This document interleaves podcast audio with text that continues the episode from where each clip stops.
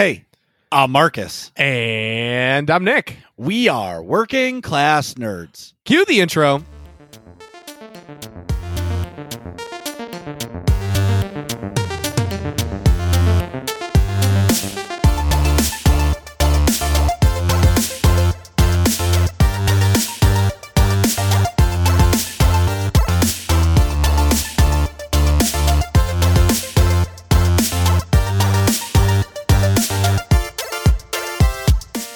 That's right. We are Working Class Nerds, the podcast that gives you no information about your favorite information. Today is Thursday, May 27th, 2021, and you can find this 107 podcast on Apple Podcasts, Buzzsprout, Google Podcasts, Stitcher, Spotify, anywhere you find the podcast. The podcast can be found. You can also watch me completely fail at video games at twitch.tv slash MarcusB814. You can also find me completely fail at video games at twitch.tv slash nickvern51. And you can find the both of us on Twitter. I am at MarcusB814. And I am at Nick Vern. That's N I C K V E R N. In this week's episode, we're talking about the newest and greatest High Republic novel, Into the Dark. Joining us today is our great friend of the podcast, Kitty. Kitty Kisses is an amazing SWTOR Twitch streamer and an even better gentleman and scholar. and scholar. Oh. So, Kitty, welcome back to the show. And what have you been up to? Well, guys, thank you for that nice intro. That was very, very, very kind of you. I Nick have, was Nick was completely telling the truth. I was, you know, just kind of nodding and smiling. I get it. I get it. I know. I know what's up. I know what's going on. Um, I have been streaming SWTOR and being very busy in real life. Blah blah blah. And in being so busy, I uh, messed up my knee pretty bad, and I have been hobbling around, and it sucks. It's only been like three days, and I am done with it. It sucks, and uh, it's making me very tired. But I can imagine. I did find a couple things that really suck about having a bum knee. Uh, basically, I can't bend it at all, right? So I have to kind of just keep it as straight as possible because if I bend it, it hurts like a mofo. And um, a couple things that are very difficult to do when you have a knee injury like this. One is I don't have a car, so I have to ride my bike everywhere. I have been riding my bike around with one leg, like cranking one leg to get to work. That And- Oh, very that is awful. It sucks. But I figure, you know what? It's a workout and I need to get exercise somehow. So, but man, after I get like, after working on it all day and then getting on a bike and riding all the way home with one leg, because I have toe clips so I can, you know, crank it. Na, na, na, na, na. Um, my legs are really sore. Like the half of my body that I usually use that's not when it's not injured is like super sore from from using it on the bicycle. But another thing that sucks super bad is walking downstairs. Like I have to go step and then bring my other foot down to the same step and then step. So it takes forever. And I am, I don't know if we've talked about this before, but I am, when I, I don't do it because, uh, I'm like, uh, trying to impress anybody, but I always have to run upstairs. I don't know why. Like all my life, I've just sprinted upstairs. So now being super slow on stairs, it drives me crazy. I can imagine. And the worst thing about this leg, not being able to bend your leg, is when you're taking a shit. Yes. Having to have my legs stretched out while I'm trying to take a poopy sucks. It's terrible. Yeah, you got to elevate the leg to get the It's- cheek itch out of the way. Oh, it's just the worst. And uh, uh, thank God I have a bidet. That's all I have to say. Okay, bidet so for the win. I completely agree. Marcus, have you ever used a bidet? Yes. Um, I will describe my bidet interactions later, unless you had, unless you were done. No, yeah, I'm done. I I have I love I have a bidet. I love the bidet. I send bidets to friends. In fact, I think uh one of you or both of you need a bidet. it's the fucking best and it's so easy to set up and let me tell you it hits the target every time. I don't know how. I don't know how it aims, but yeah, no matter what It position I'm sitting ya. in, Uh, it's like yeah. So do you dry off after? Yes. Yeah, you give it a Yeah, little, all right. you know, like a little tiny bit of toilet paper. Boop boop boop. Done.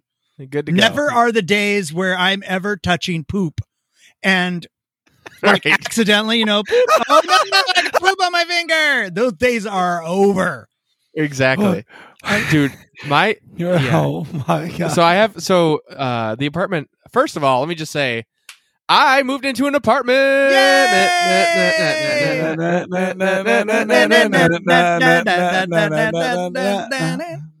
Anyways, so the previous tenants were a Turkish family, and as I'm sure most people know, most folks in the rest of the world enjoy bidets, mm. including Turkish people. So they left their bidet on the toilet. Oh God, yes. so it's staying. So it's oh yeah, it's ours now. We own that bidet. when I first sat down on a bidet, I went, "Oh man, I hope this thing hits the target." Turned it on, bam, bullseye. Yeah. I was like, "Whoa!" it's like a power. It's very jarring. it is awesome, though. I don't. it's like a power washer directly, and like imagine the Wait, giant. is it a super- real bidet or is it like the tushy?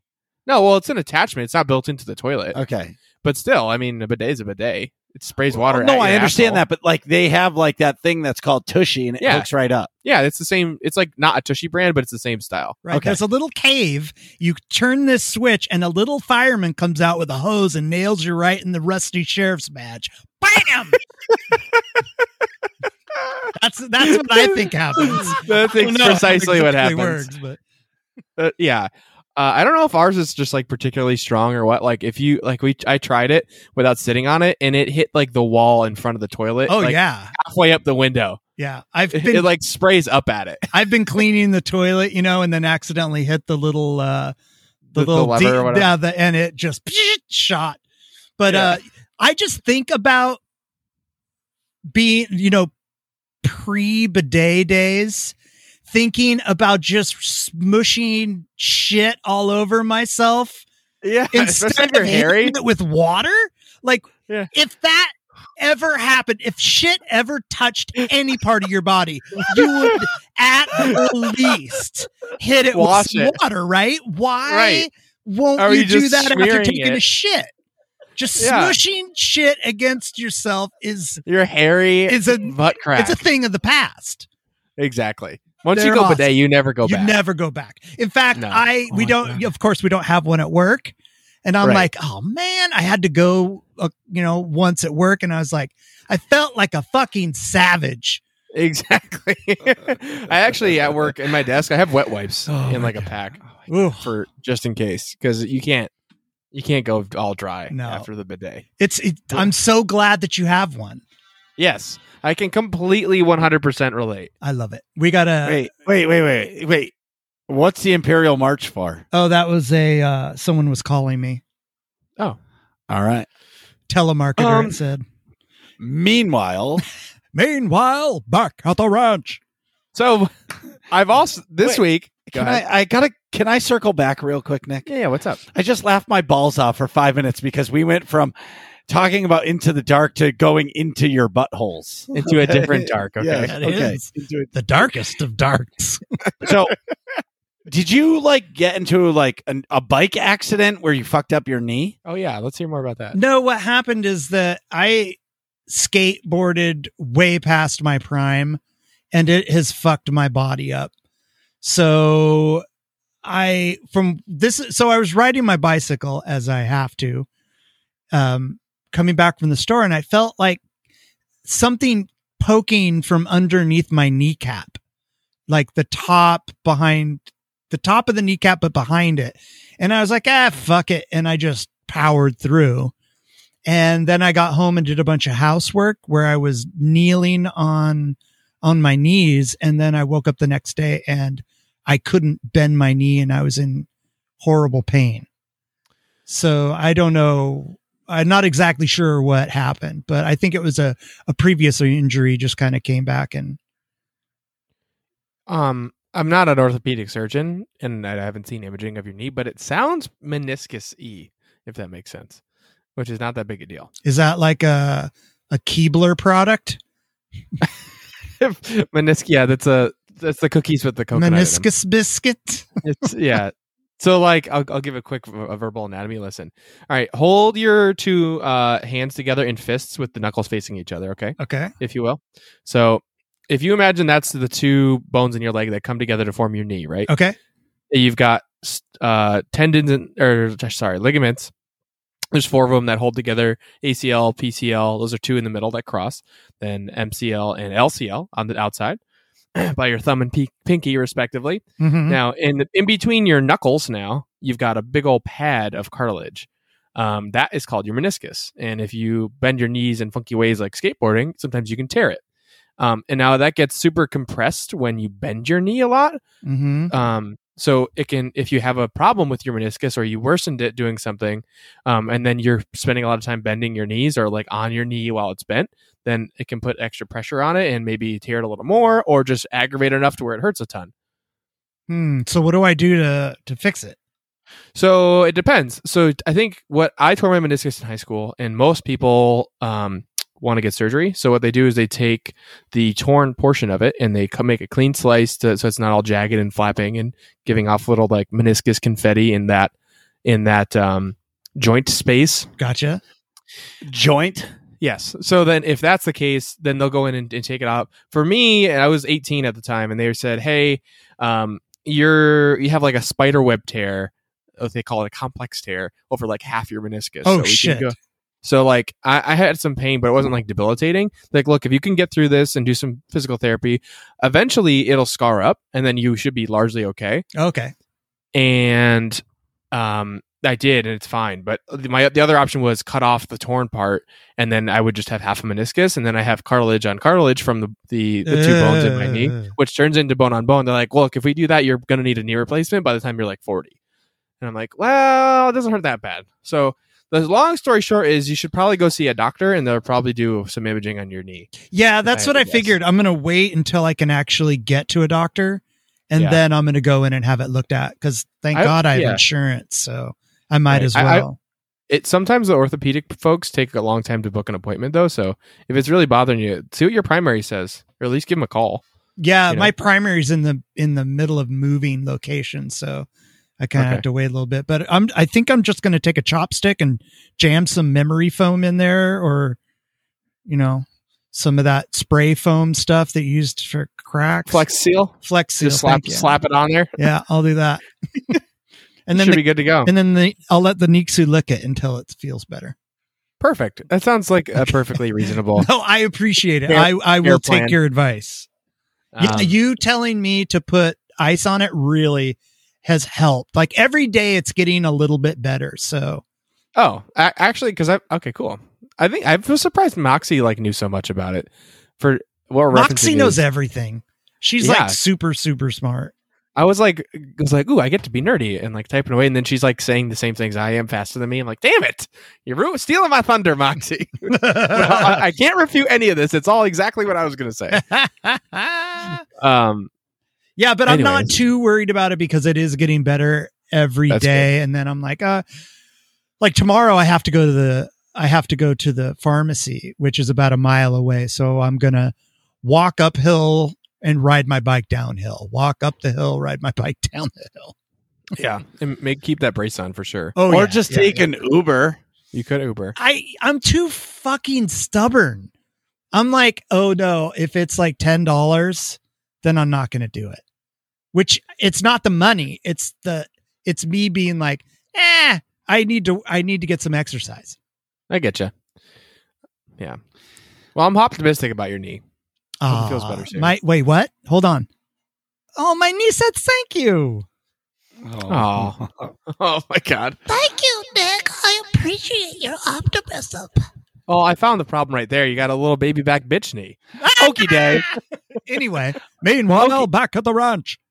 I got a Sith holocron. I Whoa. saw that. Uh, Marcus went to Disney, if you didn't know, which is why Matt, we took a week off from podcasting. Uh, we, Yeah. So just for the record, yeah. I got like seven text messages and Discord DMs. I think there was like a total of fifteen asking me if I was okay because they didn't didn't- realize because we didn't announce on the podcast because there's people that listen to the podcast that don't listen to stream. D- don't go to the stream. Yeah. So they they messaged me, they DM me and then and said, "Are you guys okay? Because you guys didn't do a podcast this week." And I said, "I'm in Disney World." They're like, "Well, thanks for letting me know." Yeah, I forgot. I forgot to do the crossover. I think that was Matt being like, "Thanks for letting me know, douche." He was one of like 14. Yeah. But we care about Matt a lot. Um. So, anyways, Marcus went to Maybe Disney. You You do. do. you do too. Don't give me that. Uh, of course I do. I do. Uh, but uh, Kitty, you care about everybody, which is why we love you. The um. Sith holocron. Nick. Yes. So it's red. It lights up. It's a triangular pyramid. Um, it makes cool noises. And then I found because I read the instructions on. So like, that's the Marcus- key for Nick. Nick read the instructions. I just opened up the bag and was like, "Cool, it turns on." So I when that's, that's like a great Bonus. uh, a window into our two respective personalities. When I worked with Marcus, if there was something complicated that needed instructions, he just didn't even look at it and he handed it to me. He was like, Nick, you're the instructions guy. But I don't read. knowing that and having your, you know, you guys are so close that you can outsource that to each other, Right. you know, which So- is a great time save. Sidebar. So when I first got Julia, my daughter, her swing set, this is before my son. Yeah. I had a guy that worked with me and then Nick worked with me. Yeah. And one day I just said, guys, we're meeting at my house. They're like, for what? I said, don't worry about it. Cause if I told them, they would have been pissed off. They showed up. There was a pile of wood. They said, what's this for? We're building a swing set. And they're like, what? And I was like, yep, don't worry. I've got it figured out. Scott, you're going to hand me the parts and hold stuff. I'm going to screw the parts together. Nick is the instruction guy. He's going to tell us where to put the part and how to put the part. We're not going to argue with him where the part goes. We're just going to do it. And it, six hours later, she came out for her nap, lit up. It was done. Oh, that's awesome. Yes. So, Nick, um, whose holocron is it? It's Darth Bane's holocron, which is epic. And What? Marcus didn't realize it. There's no like writing on it that says, "Hey, it's Darth Bane," but the voice of the Sith that talks it, it tells a story where it's clearly Darth Bane. Um, I should have just brought it with me, but I'm paraphrasing. He says, uh, something. He talks some smack in the, as as the first thing he says. Says something to the effect of like, uh, "The Sith were all greedy. I killed them all. Uh, I established this legacy and passed my knowledge down to only one person. And so obviously the person who did that is Darth Bane. So it's Darth Bane's holocron, which is pretty epic. And That's awesome.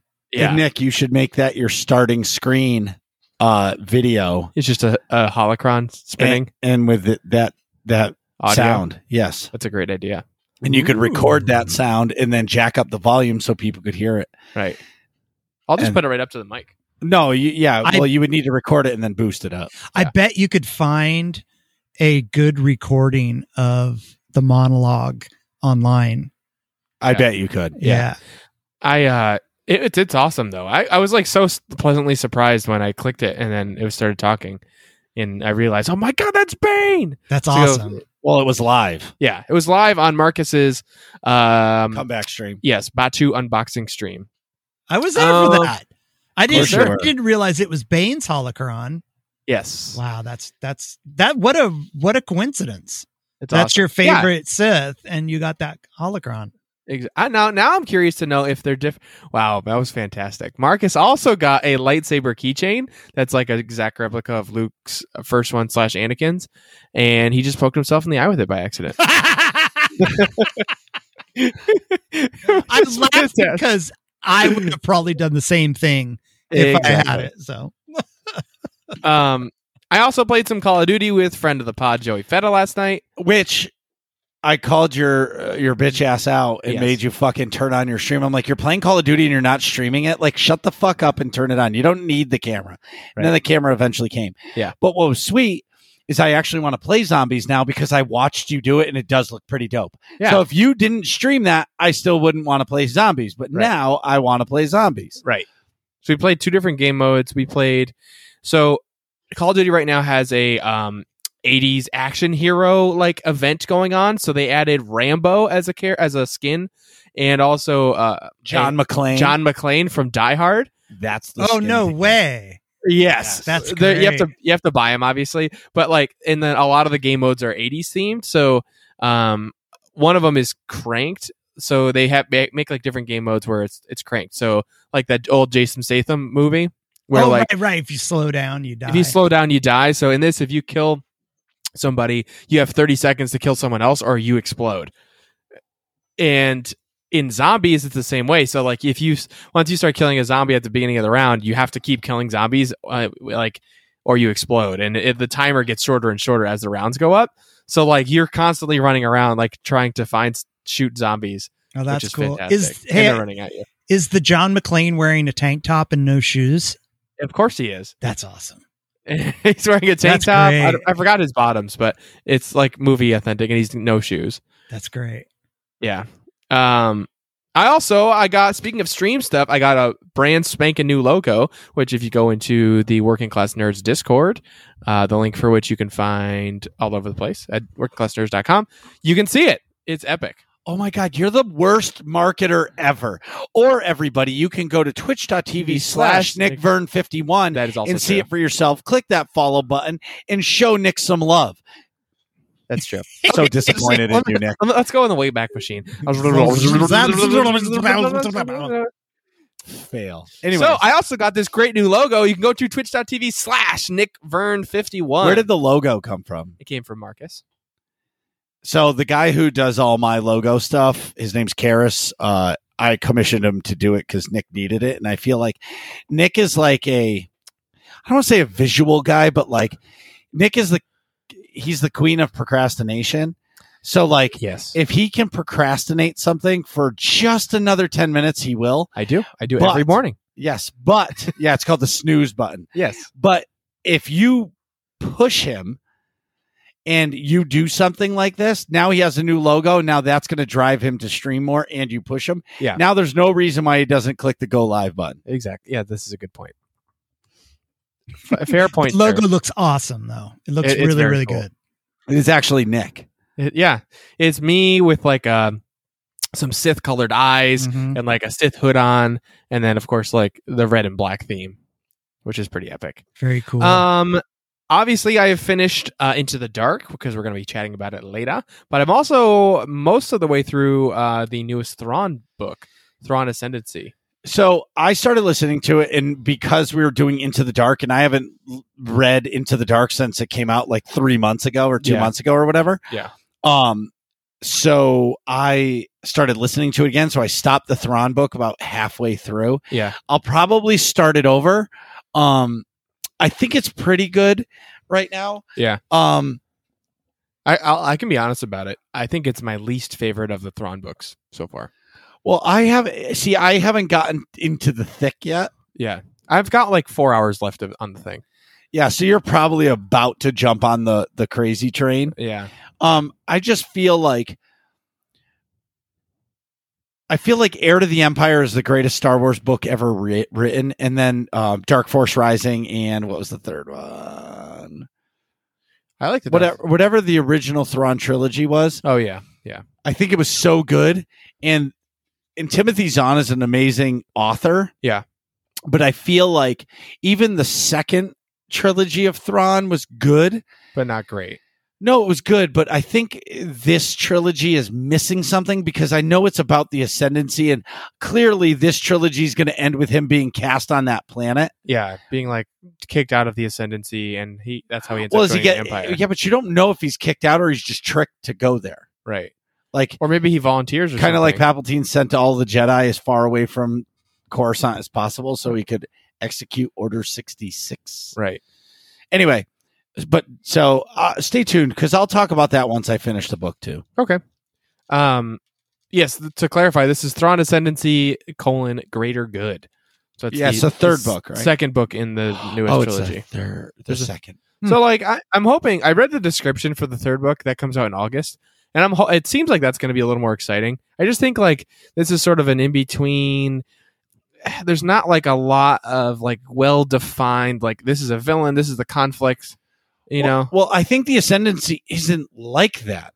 yeah, I think it's very political and very like conniving and yeah, and like moral high ground, like conspiracy and like how can we screw Thrawn over and stuff like that. Right. I won't go into spoilers about that. Yeah. but yes, So anywho, but I've had a great week, a great couple weeks actually. I'm a very very happy camper. So Marcus, how's it going? And what have you been up to? it's finally my turn. Anyway, so I was going to talk about me a little bit more, but I guess we can talk to Marcus. no, so Show me what you, you got. if you don't know, I went to Disney. Shout out to everybody who was pissed off that didn't know I was going to Disney. Sorry. Um, went to Disney. This time it was for my kids, but one day was for me. Yes. Like I was like on the Wednesday I was there, I was at Hollywood Studios. I said like the kids needed their like little nappy poo and they were going to go to the pool and I was like, "See you later everybody. I'm staying at Hollywood Studios all goddamn day." And Is that where Galaxy's Edge is? Yes. Yeah. And so I decided before I went that I was going to do this. And I got this great idea on like, well, why not just stream it? Yeah. And you know, how many people in our community haven't had the opportunity to go to Disney World that want to go to Galaxy's Edge but have seen pictures of it but never like Like okay, I, I, uh, uh, like a live stream, okay, he's standing here. How long does it take to walk through this place? right. how big is it actually right so i'll set the setting i went to the i went and grabbed a, a glass of the blue milk for sure. That's how i started the stream. And i basically was probably about like 20 yards from the entrance tunnel. So you go through a tunnel to enter batuu. Yeah. and i called that uh, i found out this time in disney world it's called transitional uh, forests or caves. So basically in between disney resorts there's about um, three to 500 yards of woods Yeah. and it's called transitional yards so that the um like the Your brain can reset, kind of. correct so you drive through a bunch of woods and now you go to old key west and it's like you're in old key west florida or you go to new port orleans and you're like in new orleans Right. it's like the separation of um culture Yeah. essentially yeah. Yeah. so like this this theme park is you go in under a tunnel into it. Hmm. And so basically I started off I just chatted with the stream. It was awesome. It was so cool. So many people came just to hang out with me, which I thought was so cool. And uh, clearly they weren't there to see me. They were there to see all the cool Star Wars shit. Right. Oh, Um, I was there to see you Bullshit. and the okay. Falcon. Do you Guys smell, that? It's Kitty, you better change your shoes. You just stepped in some serious shit. It's my upper lip. Ah, got him. anyway, so anyway, I took everybody for a ride. We went and saw all the A wings. We went and saw this and this. So like, I'm uh, it was so cool. Like everybody was so awesome. And everybody was so excited. And like, I feel like I played it off really well. Like I walked for like 25 feet with the the camera pointing to the tiles on the like the stone tiles on the floor because I wanted the reveal of the Falcon to be like, Epic. oh, you know what I mean? Right. Um, we did get to see Kylo Ren. We got to see Stormtroopers. We got to see Rey and Chewie. I get to, I got to get, I got Chewie to bark at me, and it was all live on stream. It was so cool. And the best part about it at the end, like I was at the end and I was ready to show everybody the Falcon, and Disney wa- cut my Wi-Fi off on the uh, tablet, shut the stream off Oh no way. just like that. Boom. And then I tried to like shut off the Wi-Fi and start streaming again. Disney was like, "Nope, you've done enough, sir." Wow. Yeah, so like I'm kidding about that, but I think like they were like, "Okay, this guy's been walking around Batuu for 40, 40 minutes just like getting in people's ways cuz I totally was." Yeah. And uh I didn't care, right? Like whatever. This is for my peeps Yeah. and uh I did that. And then I bought some serious cool shit there Yes. You like did. some wicked, wicked cool shit. And like, Can um, confirm. yeah. So like, out of this giant bag of stuff that I have, only two of the items are for me. Everything else are for my friends, and it's just who I am. Like, I'm so excited. Like, all my friends, and you know who you are, are going to be getting a package in the mail. And the only rule of the package is you have to open it up on your stream because, like, I want that face to be recorded. You know what I mean? it's a Right. So, great like, idea, and it's so And it's- awesome of you. and even if you're or to catch the person if they're really fucking depressed like ugh that's he got me this Right. like that shit is weak and now we'll all snap it like you ungrateful bastard you know what i mean um but anyway um i'm super excited for that and yeah so disney was fantastic oh should I go on a rant about a rental car? Yes, you should. And Okay, while you We're gonna that- say, hey, if if you own Hertz, if you own a Hertz or a part of the Hertz Corporation, you can jump off a cliff. Okay, you ruined my vacation. So we were supposed to go from Disney to a friend of mine bought a condo on the water, and in a different part of Florida. So we had plane tickets that landed in Orlando and that were taking off from Tampa because we were driving to this other place. We booked a we rented a rental car 8 weeks prior to us going. Okay? And when I showed up to the Hertz to rent the car, they didn't have a car for me. What? Yep. So a typical corporate business is all about bottom line. So in 2020, how many cars do you think they rented? None. So let's say they had a fleet of 3,000 vehicles, but they only rented a thousand of them. They sold the other 2,000 because they were like, let's make the money and we'll just get more if we need them. The problem is now is post COVID is everybody's playing catch up on cars and everything else. So they can't buy the cars fast enough to be able to keep their fleet up. They're down in Florida. They're down uh, rental cars by 60%. What? Yeah, Yeah. I didn't know this. So I well, took why a- do you- I mean, that's why you make a fucking reservation so that you have a correct. car. That's correct. Bastards. So- Yep. So I took an Uber to the Hertz, which was 35 bucks. They didn't have it. I took another Uber to the Orlando International Airport for 40 bucks, stood in line for two hours at two different like rental car places for both of them to tell me, sorry, we don't have a car for you. Then I had to Uber back to the hotel and break the news that we don't have a rental car. We got to change our flight. Now, mind you, we were supposed to leave that next morning. I went and talked to Disney and said, Hey, can we stay an extra day? Because we couldn't get a flight the next day or the actual Monday that we were leaving. We had to leave on Sunday. Disney said, Sorry, we don't have any rooms. You can switch resorts, but we can't guarantee you travel to the airport.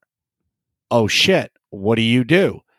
So I ended up we ended up getting a hotel at the Orlando International Airport, which was fantastic. It was a Hyatt. It was fun. I loved it. The, my favorite part, I don't know about you guys. People watching in an airport Oh, Oh, yeah. yeah. is fantastic. I think Yeah. that's prime time people watching. Yes. So I watched a husband and wife argue all the way to TSA and they got pulled off the side because they were screaming at each other and they were like TSA was like, "No, you guys can't do this. Get in this room." How old were they? How old was the couple? Middle aged, Huh. Wow. fifties. Oh yeah, they were going toe to toe. through, through TSA. Yeah, in the TSA line, they were arguing, screaming at each other. Mm, but then the other thing is, is like, so I played a strengths, right? I saw a family at like 10 o'clock at night dragging their like four year old daughter whining because she's so tired through the airport to catch a plane. I'm like, why would you ever torture your kid like that? yeah, Like that's like torture for a kid. You ever see a kid at eight o'clock at night? They got bags under their eyes and they're dragging ass. yeah, Or that's my kids. You know what I mean? yeah. Um, maybe some others aren't, but either way, my Disney trip was awesome. The end was a little messed up, but the other thing I learned, all little kids, all they want to do is swim in the pool. That's all they want. They don't. They they want to go to Disney, but as soon as they get a taste of the pool, Oh yeah. about by like eleven in the morning, my kids were like, "Can we just go to the pool? Can we just go to the pool?" And I was like, "No, we can't just go to the pool. We're gonna ride some more rides." Ugh, I don't want to. Finally, like I was like, "All right, let's go to the pool." And I, that entire day, that the day before we left, I was in the pool with my kids all day. That's And- awesome. If you've ever been anywhere where there's like a constant breeze, you don't feel how hot the sun is on you. I woke up the next morning and my forehead looked like it was like I dipped it in the pot because I was boiling a lobster. Dude, the top of your head, like by your hairline, it's still like looks like red, kind of like chewed up.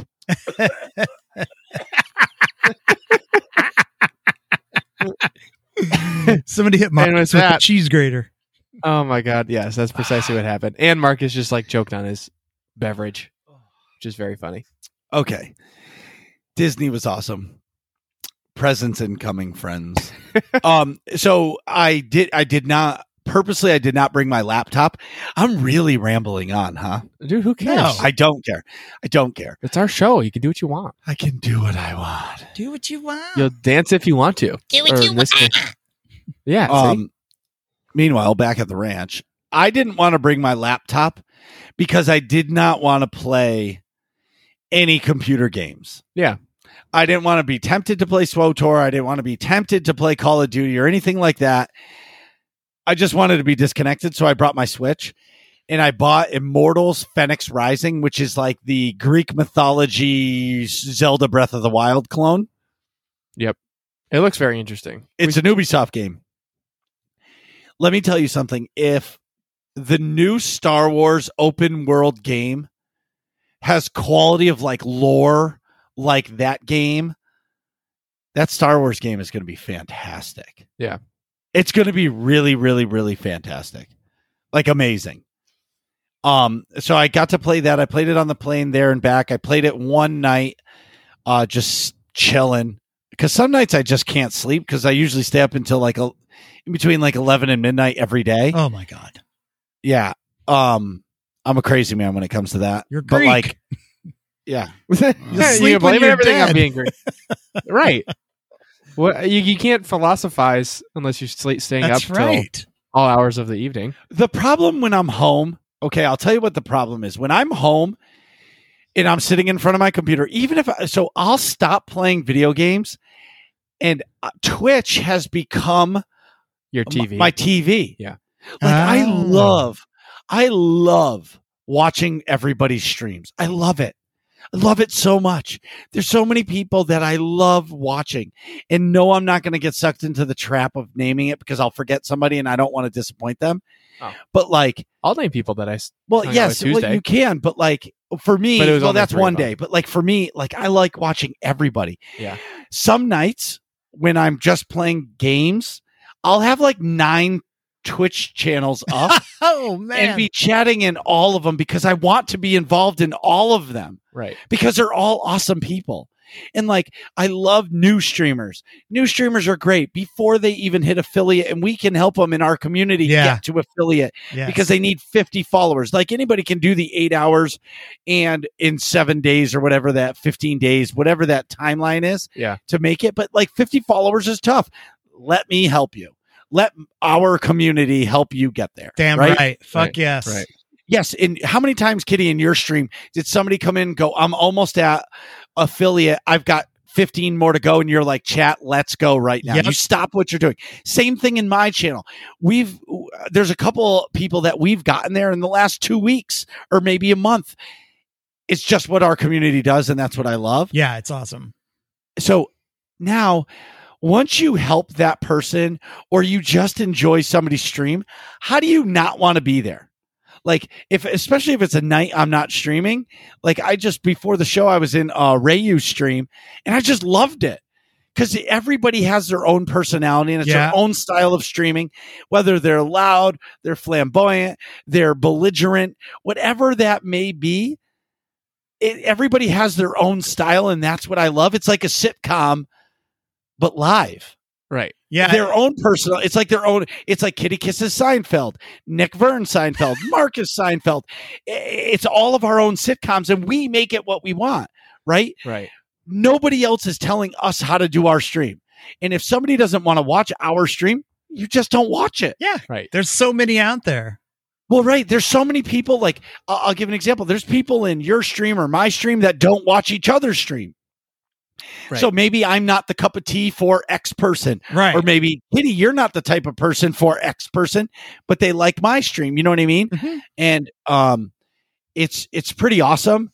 Uh, the last thing I'll say for Twitch is uh, I'm starting a campaign. Um, it's a hashtag. I'm going to make the command on my channel. It's uh, hashtag Kai for partner. Kai, the number four uh, partner. So Chimeri is awesome. He's almost there. Like the community's really going to step up for him, and we are going to come together and really promote him Nice. and get him to partner because he's so close. Like he's he's got a ways to go, but like he's got the momentum to do it, and he's moving into an apartment himself. So when he comes back, like we're going to really we're gonna really help him as much as we possibly can to get to that because he's in. next. Everybody. Like Oh, I'm calling obviously. everybody in the nerds community out there or your own community, like hashtag Kai for partner because he's gonna do it. And then once he does it, that's gonna be such a boost for the SWTOR community because like when was the last time SWTOR had a new partner named? It was Swtorista, but how long right. ago was that? that? was a long You know- time ago.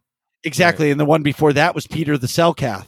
So like other than that, there's no real partners. So like it's time for the SWTOR community to really step up and get him Get Um, a partner. yeah, Kai for partner. Anyway. Wow. I've talked a lot. Hey, Did you I'm know, so excited. Go ahead. um some what you were talking about twitch and listening to people i have uh twitch on my xbox on my my television and sometimes if i'm just cleaning my room or whatever i'm doing i turn it on just to have it going i'm like oh i love this person and i just put it on just to have them talking in the background it and what you're saying about channels it's so true everybody's got their own little thing and it's great and if it's not your cup of tea that's cool go do your thing Well, you know what's funny is I'll give you an example. Everybody like I'm so jealous of some people's uh streams because they have like like shout out commands. Like they have like a command list and then you can type in this command and all of a sudden the stream will start talking to you. Like I don't have that or when like somebody like shouts out somebody their like logo comes on the screen. I don't have that. I would love that. I don't know how to do that, right? And Kitty you're going to say, "Oh, I can show you how to do that." But like that's what makes everybody's stream different is Mhm. everybody's like for me and i can only talk about my own stream in this sense like when somebody follows me um it's jabba's laugh what is more iconic than jabba's oh oh oh oh you know what i mean Right. like anybody can recognize that I mean, one would argue uh, "You Never Walk Alone" from Anfield is pretty iconic. fuck that liverpool sucks That's my follow sound. Is the crowd at Anfield, which is the stadium for Liverpool, Ugh. singing their signature song? it and he only did this in spite of me Exactly. and it's and every time so like think about how many followers you get Yeah. Every time somebody follows them that fucking It's chant like, comes on and it's says player dancing around and you're like alone." "This player, how dare you? That's fucking Stevie Gerrard." Are you kidding me? Have some respect. you unclassy son of a bitch um anyway so like and and when somebody subscribes to kitties it's like a half naked dude dancing yeah, it's fantastic. because It that's is. Hilarious. I But that's still what I laugh mean. when I see that. Yes, but that's what I mean. It's like that's what makes streaming so special. And for me, I just want to support everybody. I just want to hang out with everybody all the time. Yep. So the only way I can do that sometimes is by opening up nine channels and making trying to chat as much as I possibly can in those because I want to be involved in all of them. But I will say I'm going to uh, set up a timer on my computer that if I have Twitch open and it's midnight, I have to shut it off because I've like when I came back from Disney, I think I stayed up until like 1.30 in the morning watching Ooh. streams yeah, it's a lot. because I was loving it. Like it was like a sh- it was better than a show. Like it, this stream was better than the Mandalorian episode that I watched for an hour. Like I was laughing, I was joking, I was like could barely keep up with the chat. Oh, it's so awesome. And then I really like to support streamers. Yeah. Like I do okay for myself and like I love help like I like initiating stuff to get the other people to initiate stuff and like like get a hype train going. yes or like whatever or just like give to somebody because like seeing somebody's face when you give something their smile There's the choo choo train, the whistle. the choo choo Wait, was that? Hold, hold on, quick question: Is that a digital one or is that an old like a wooden? This is a wooden train whistle. Yes, I used to have one of those too. I used to play a lot of uh, Jimmie Rodgers. oh, I thought he was gonna say skin flute I don't play the skin You say that- flute. say I that play into the the mic. piccolo. You, you play the what? I don't play the skin flute. I play the diccolo. The diccolo. hey We, we it's a uh, different instrument. Okay. we may have to put a um disclaimer on this episode I flag them all as ex- as explicit. oh yeah then that's good green Yeah. light Yeah, anyway we're fine. um Uh, I don't even remember where I was. You're just, got- thinking about Dickolos now, aren't you? Dickolos Actually, I think I'm floats. about that big. Just fit. boners Anyway. flying around with cherub wings on them. Wow. okay, in gaming news, I um Uh, yeah, what so, have you been doing? so I've been playing SWTOR. Um, my Nightmare team that runs Tuesdays and Wednesdays started like officially officially started this week, and we're doing Nightmare Explosive Conflict. We killed Toth and Zorn, woot woot, and we're doing progression on the tanks. And everybody's saying, "Oh, why are you going back to Explosive Conflict?" Because the team that I was on, that was about halfway through with the final boss, which is Kephess, the team quit. Ooh. Like after like three or four weeks of like progging the three weeks of progging the boss, the team quit. It just fell apart. And I was so heartbroken. And like I've been working so hard to get a full nightmare clear. Like once I do that, if I do hard mode for the rest of my life, I'd be fine. I've just been working so hard to get a full operation clear as a nightmare tank.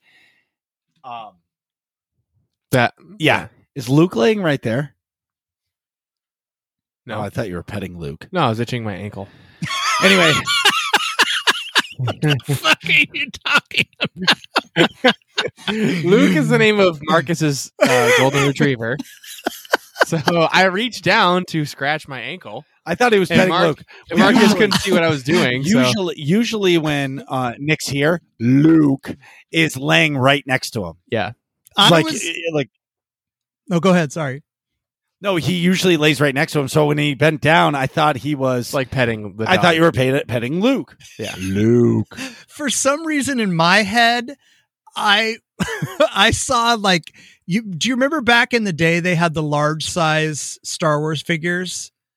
Yes. I pictured like the a Barbie set. Luke was on was near you, Nick, and you were petting it for some reason. Oh. just like And then Oh. you said, stroking no, the head it's of the my- doll. You're, yeah, and then you said, no, it's my ankle. And I'm like, why does a Luke doll lying on the floor? Meanwhile, Meanwhile, back at the ranch. so long story short, and well, it's not a long story short. It's a long story. Oh yeah. Yeah. Anyway, um, last thing, everybody that watches my stream or listens to the podcast or is in our Discord, which for the record, thank you so much, everybody that's in the Discord. yes. You guys have made this Discord out of control. it's popping. like, I can't believe how just people are just like, "Hey, good morning. What's up?" and everyone's just like chatting about their day. Yeah, Marcus, thank you for setting it up. no, This it's is uh, Marcus's idea. well, I got my idea because like if you go to Kitty's Discord, they're go they go crazy in there. And some of the shit is hilarious. It's so just- there's some funny stuff. Yeah. Yes, just that's what I mean. And and I feel like I feel like the Discord really like I don't really like I do some stuff on social media, but not really. Like if you really want to connect with me or Nick or our community, just join the Discord. Yep. You're like you're you're you go from being outside to balls deep right away. into the Discord. You know what I mean? You could have said cannonball, like completely underwater. Yeah, well, this is an explicit podcast. We're going extra explicit. Well, you guys started off with bidets and poop and dark side. what do you mean? That's wa- It's just it's. I know, but like sir. this, yeah, but you guys set the tone. We don't need to. We don't need to talk about how when sometimes when it goes up your pooper a little bit, it's kind of nice. Yeah. Well, I'm It's getting the, it's the unwritten bidet rule. Okay. it is. and you give a little uh little push there. Boop. Right. Oh my! God. we we are we are totally putting a disclaimer Uh, just- on this. yeah. I'll put a disclaimer. This is There- adult there- themes. yeah, adult themes. Yes. We should We're have going into the dark. We should have ne- um, Kitty started off with disclaimer. Meanwhile, back at the. Disclaimer. Today's podcast is for adults only. Perfect. Yeah. Um. so Is long- there is there any SWTOR news? well, one last thing. Oh, sorry. Go ahead. I just wanted to say thanks. Thanks for coming to my stream. Thanks for hanging out. Thank you to all the SWTOR players, streamers, viewers. You guys make this community freaking awesome. That was a perfectly timed bell, sir. Thank you. um, so in SWTOR news, we have a new credit catch-up system for Galactic Seasons, which begins on Thursday, May 27th. Which is tomorrow. Yes, I didn't uh, know about today, this. actually. I didn't either. So, what is the credit catch up system? The credit catch up system is a way for players to unlock eligible Galactic Seasons reward levels with in game credits to catch back up in their Galactic Seasons progress. Hmm. It is designed to help players who have been have fallen behind our anticipated Galactic Seasons progression cadence, or for those players who are just now joining the season or uh, may try the season at a later time. So, how does credit catch up work? Once active, the credit catch up system progresses day over day, uh, allowing reward levels up. Sorry, allowing reward levels up to that day to be unlocked with credits. That this means that starting Thursday the 27th today, uh, reward level 1 will be eligible for credit catch up. On Friday the 28th, up to re- reward level 2 will be eligible, and on Saturday, reward, reward level 3, and so on and so forth. So this will continue until the catch up system reaches our current max catch up level, which is reward level 95. Once it reaches that point, all reward levels up to reward level 90 95 will remain available for credit catch up throughout the remainder of the season, allowing players who have fallen far behind or who have come in near the tail end of the season an opportunity to catch up in their progression. So, how do I know which reward levels are catch up eligible? Any reward level is eligible for catch up to show the credit icon. Uh, eh, sorry, any eligible any reward level uh, which is eligible for catch up will show the credit icon on them with the phrase catch up. Uh, when a player that is catch up with a C, not a K, by the way. When uh, player clicks on that, they will be presented with a purchase option of either cartel coins or credits. So, will I be eligible to use the system? That depends on where you are in the current progression of the season and where you may be later in your progression of the season. If you are above level 1 when catch up begins on the 27th, you will not see any changes. If you are entirely new to Galactic Season starting on the 27th or today, you will see reward level 1 as an eligible catch up. Uh, players become eligible for catch up if they are behind the uh, the day over day progression of the catch up system. As an example, if a player joined the season on Tuesday, June 1st, they would be eligible to use the catch up system to advance to reward level 6 because that's the sixth day of the season. Uh, if you are a player who has been advancing through the season naturally, chances are you have never encountered the system, and that is perfectly okay. The system is intended as a means for players who find themselves coming in late to the season or falling behind in the progression a chance to catch back up. If you never encounter it, then you can rest assured that you are making ample progress in the season. So basically, it's it, they're they're going to make a credit sink in the game. So if people don't aren't grinding for it, you're going to be able to do it. Like you'll just be able to pay credits if in case you don't have cartel coins. Mhm. Essentially. Hmm. I think well, it's good for people to correct collect credits, but like I'm already done with Galactic Seasons, level 100. I'm done. Did Day one. did you Wow. uh did you hear Chill and I talking about it on Utini Cast?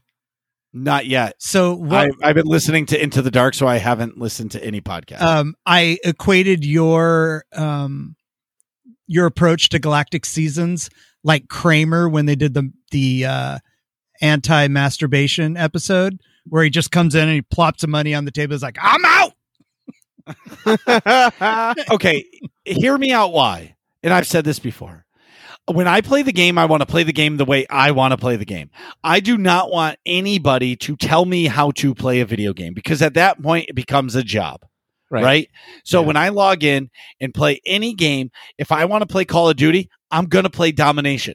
That's what I'm going to play because that's the mode I want to play and that's what I'm going to play. Nobody's going to tell me you got to play play hardpoint. yeah, You know what I mean? exactly. Or jacked or whatever. Yeah. The the same thing the same thing with SWTOR. Like I don't want them to tell me that I have to do PvP or I have to do Galactic Starfighter because I don't want to crash my ship into asteroids for the next 3 hours because just to get my galactic seasons, it's not who I am. I understand that. Right. And so it costs 10,000 cartel coins. What's 10,000 cartel coins in dollars? Um, Uh, so anyway, fifty thousand? bucks, I think. no. No, a million, two million. Uh, one billion dollars. I think it's. I think. I think twenty. Well, I'm thinking Call of Duty points. Change rate for bucks? cartels. I think it's about fifty bucks. Fifty-five dollars. Uh-uh. Fifty six dollars and fifty cents. 50. Figgish, figgish, 55. Twelve hundred cartel coins. Uh, Eh, 55. I just want Just go to Amazon. It's 40 bucks. Amazon? Okay, it's forty bucks. There we go. So I look at it like this. If I have the cartel coins, you spend 10,000 but you get 4,000 of them back. Yeah. Right? So it's really whatever. But what I mean is you're getting cartel coins back. So it's like you pay a little you pay a lot up front but you get it back. But here's the thing. For a guy like me, I'm only helping BioWare make money. Yeah, yeah. And I'm okay with that. If I don't have to grind, perfect. I had the stronghold on day one. It has like three decorations in it. You know what I mean? But like I I got it. It's cool, but I'm done and now I'm stress free. I know other people that you know and they love it. And they're talking about, oh, I just did GSF and I did all this. I got my galactic cap. I hit my galactic seasons cap for the day. And I'm thinking in my head, I'm like, awesome. I'm glad you love it. But I wouldn't. Right. So I just paid my way to the end. I think that's I love the idea that that's an option because if you don't want to, you shouldn't have to. And having the option to just, you know, cartel coin it, bam, done. Say la vie, more power to you. And now with this new system that I didn't even know existed, being able to pay um credits, that's that's that's great too. Cuz I was not into it when it first happened. I was like, ah, shit. Now we're now I'm gonna have to do stuff. But then I kind of went, all right, I'm just gonna play it if I want to play it. And I've gotten into um, Galactic Starfighter. I love it. It's super fun. But I do understand your point of view completely, Marcus. And having the ability to do that, you know, more power to you. I, I'm a big fan of that whole process. I like the system in Call of Duty that they have with the Battle Pass also. Um, and they have a similar buy-in system where you can pay. I think it's like twenty bucks. You can buy the Battle Pass, which is like 10 no, or is it 15? It's like f- to just get access to the Battle Pass. It's like five bucks or something. It's an amount where like you can get the uh, Call of Duty's equivalent of cartel coins. That amount of in in game just by playing to like get access to the Battle Pass, and then you can, if you want, you can pay like twenty bucks or so and unlock the first three 30 levels. Uh, or sorry, first twenty levels out of hundred. Uh, like if you pay twenty bucks, so you get like a jump start, and that's cool. I, I, And- I'm fine with that. and something that Call of Duty does that's awesome is if you finish the galactic the the battle pass, they give you the next one for free. right. You like you're you get the buy-in for free. Right. So essentially they reward you with the next battle pass For grinding. by grinding and completing the next ba- the fir- the battle pass you were just in. Oh, Right. or finishing the season. Yeah. I like the Galactic Seasons um idea because a lot of people are playing the game and a lot of people are doing objectives that people haven't done since the game came out. Like there's people doing like black hole dailies. So for me, like I've never done daily I like think I've done like 3 of the daily areas a couple times. It's not me. I'm a terrible MMO player. I think that's what it is. I do it to play with my friends. yeah, I get you. That makes sense. In AIE news, Tuesdays are our mandatory fun night, which means the fun is mandatory and attendance is not. you know, speaking of that, Okay. You should make a mandatory fun night for Call of Duty. Like just an open night. If you want to play Call of Duty, like you and Feta are playing it anyway, This is a great point. but go into the AIE Discord, just start up and start doing it. Pick one night a week that, hey, I'm playing Call of Duty on Mondays or whatever. Mondays and I'm going to be Yeah. playing Call of Duty. If you play Call of Duty, maybe nobody will. Maybe people will pop in. Push comes to shove, I'm going to play and stream it anyway, so who cares? That's correct. I, This- anyways, This is a great idea. Uh, more details to come. and we switch uh, from we switch from the best side, which is the imp side, and every other week we go back to the Sunshine and Rainbows at Republican side. Yay! Yeah, where the, where they Sorry, don't where they don't kill side. well they don't kill things they befriend them. yes. Anyways, so Fridays are the place to be in. AIE. Yes, indeed. So the first Friday of every month is man, uh, Master Mode Flashpoints, which are the harder flashpoints. You go through and do the hardest difficulty flashpoints. The second uh, Friday of every month is hard mode hard mode training. The third Friday of every month is achievement hunting. So you're finding world bosses, you're finding um, holocrons. You're finding datacrons. I forgot which version is the hidden one in SWTOR. I've got holocrons, Sith holocrons on the brain.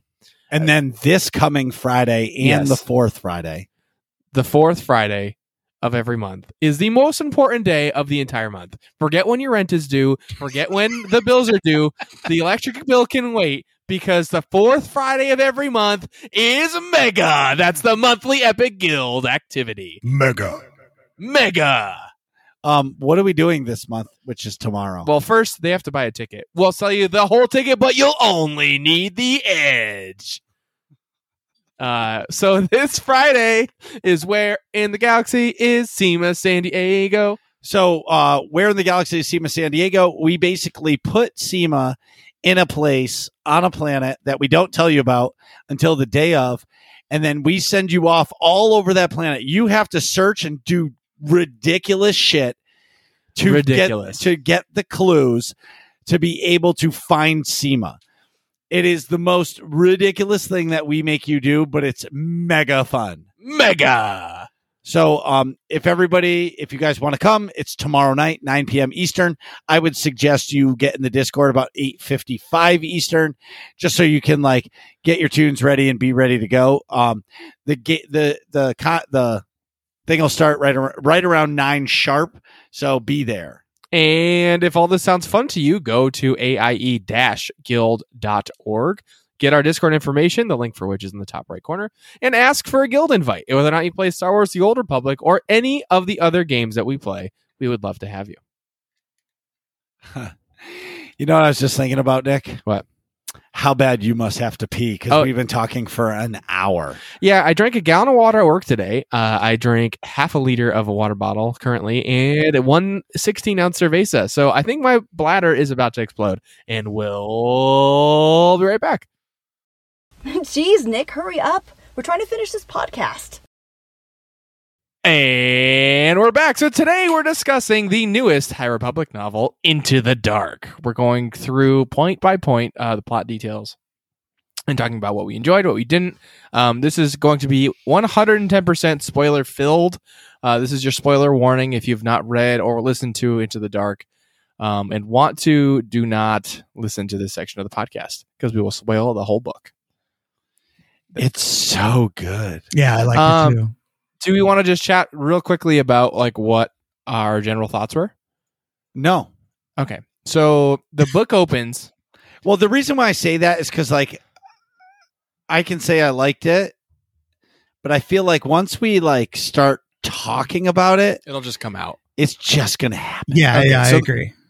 Like, I want to spill my spooge all over this book.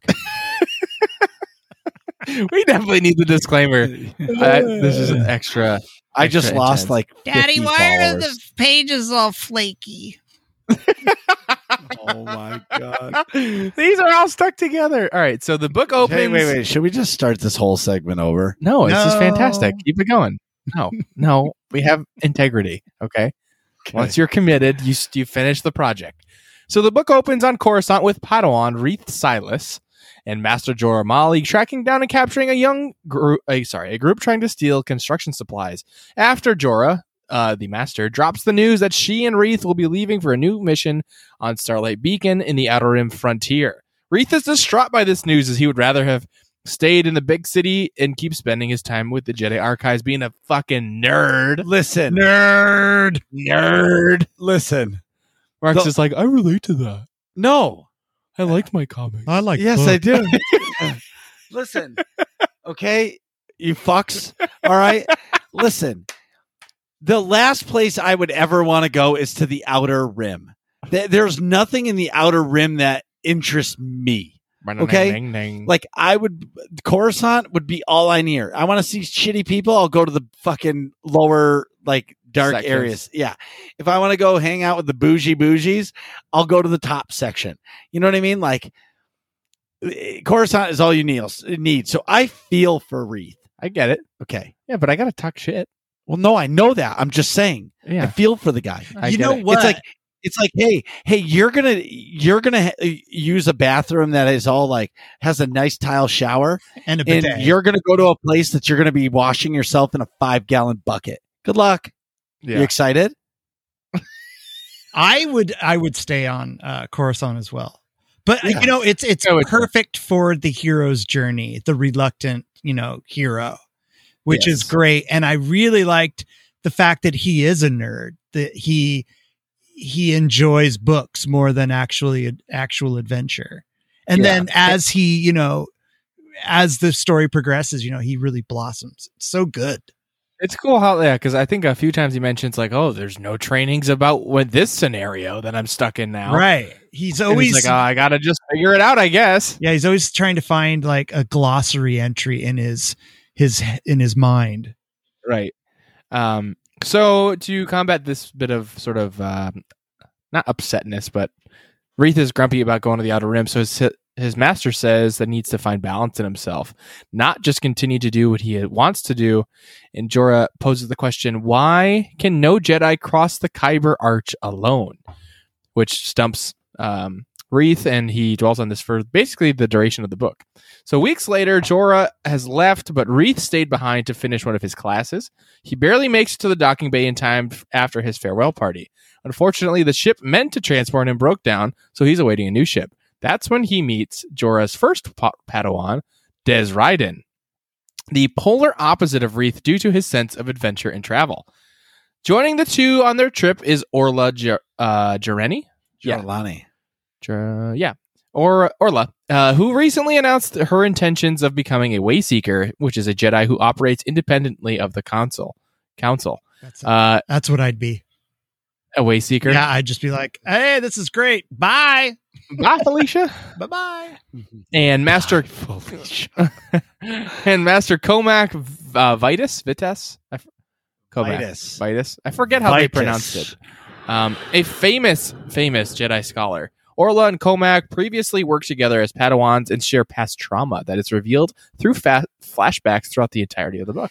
So Can I talk about the flashbacks? Or yes, please do get into so it. uh, the f- okay so listening on maybe in the physical book this is clear but in the audiobook because you you keep flashing they keep flashing back and forth between um orla and cohmac's adventure in present tense with with reath and present times i mean and then they flash back to uh cohmac and orla in like 25 years earlier Right. But- when they flash back initially it says 25 years later in the audiobook but then when they come back to present they never say anything so i'm just like i was throughout the whole book i was constantly confused like is this 25 years ago or is this oh they said something about reath so it must be present now you, know, what i mean so i was like constantly confused as i was listening I was really confused. It would take me a couple lines to kind of realize where they were in the timeline.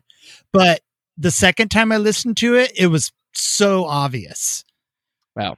Which was really, really, I think that I enjoyed because as soon as Marcus said that he was re listening to it, I was like, all right, I got to re listen to it too. Um, the second time around on this book, I really, really liked it. Like it, it seemed that everything was crystal clear. Like, Hmm. I don't know. Um, I, I think I enjoyed it more because you know when you you first go through a book, you're trying to remember who's who and all that stuff. yes yeah So it's cemented by the second time around, and I enjoyed it much more. And I seem to kind of enjoy the characters a lot more the second time. that makes sense I do agree with that a lot because before coming into this new era, I find it it's harder to follow because you don't know anybody. Yeah. There's nothing there's nothing of a reference. You know what I mean? I feel like and I don't feel like these books grab you like Darth Bane did.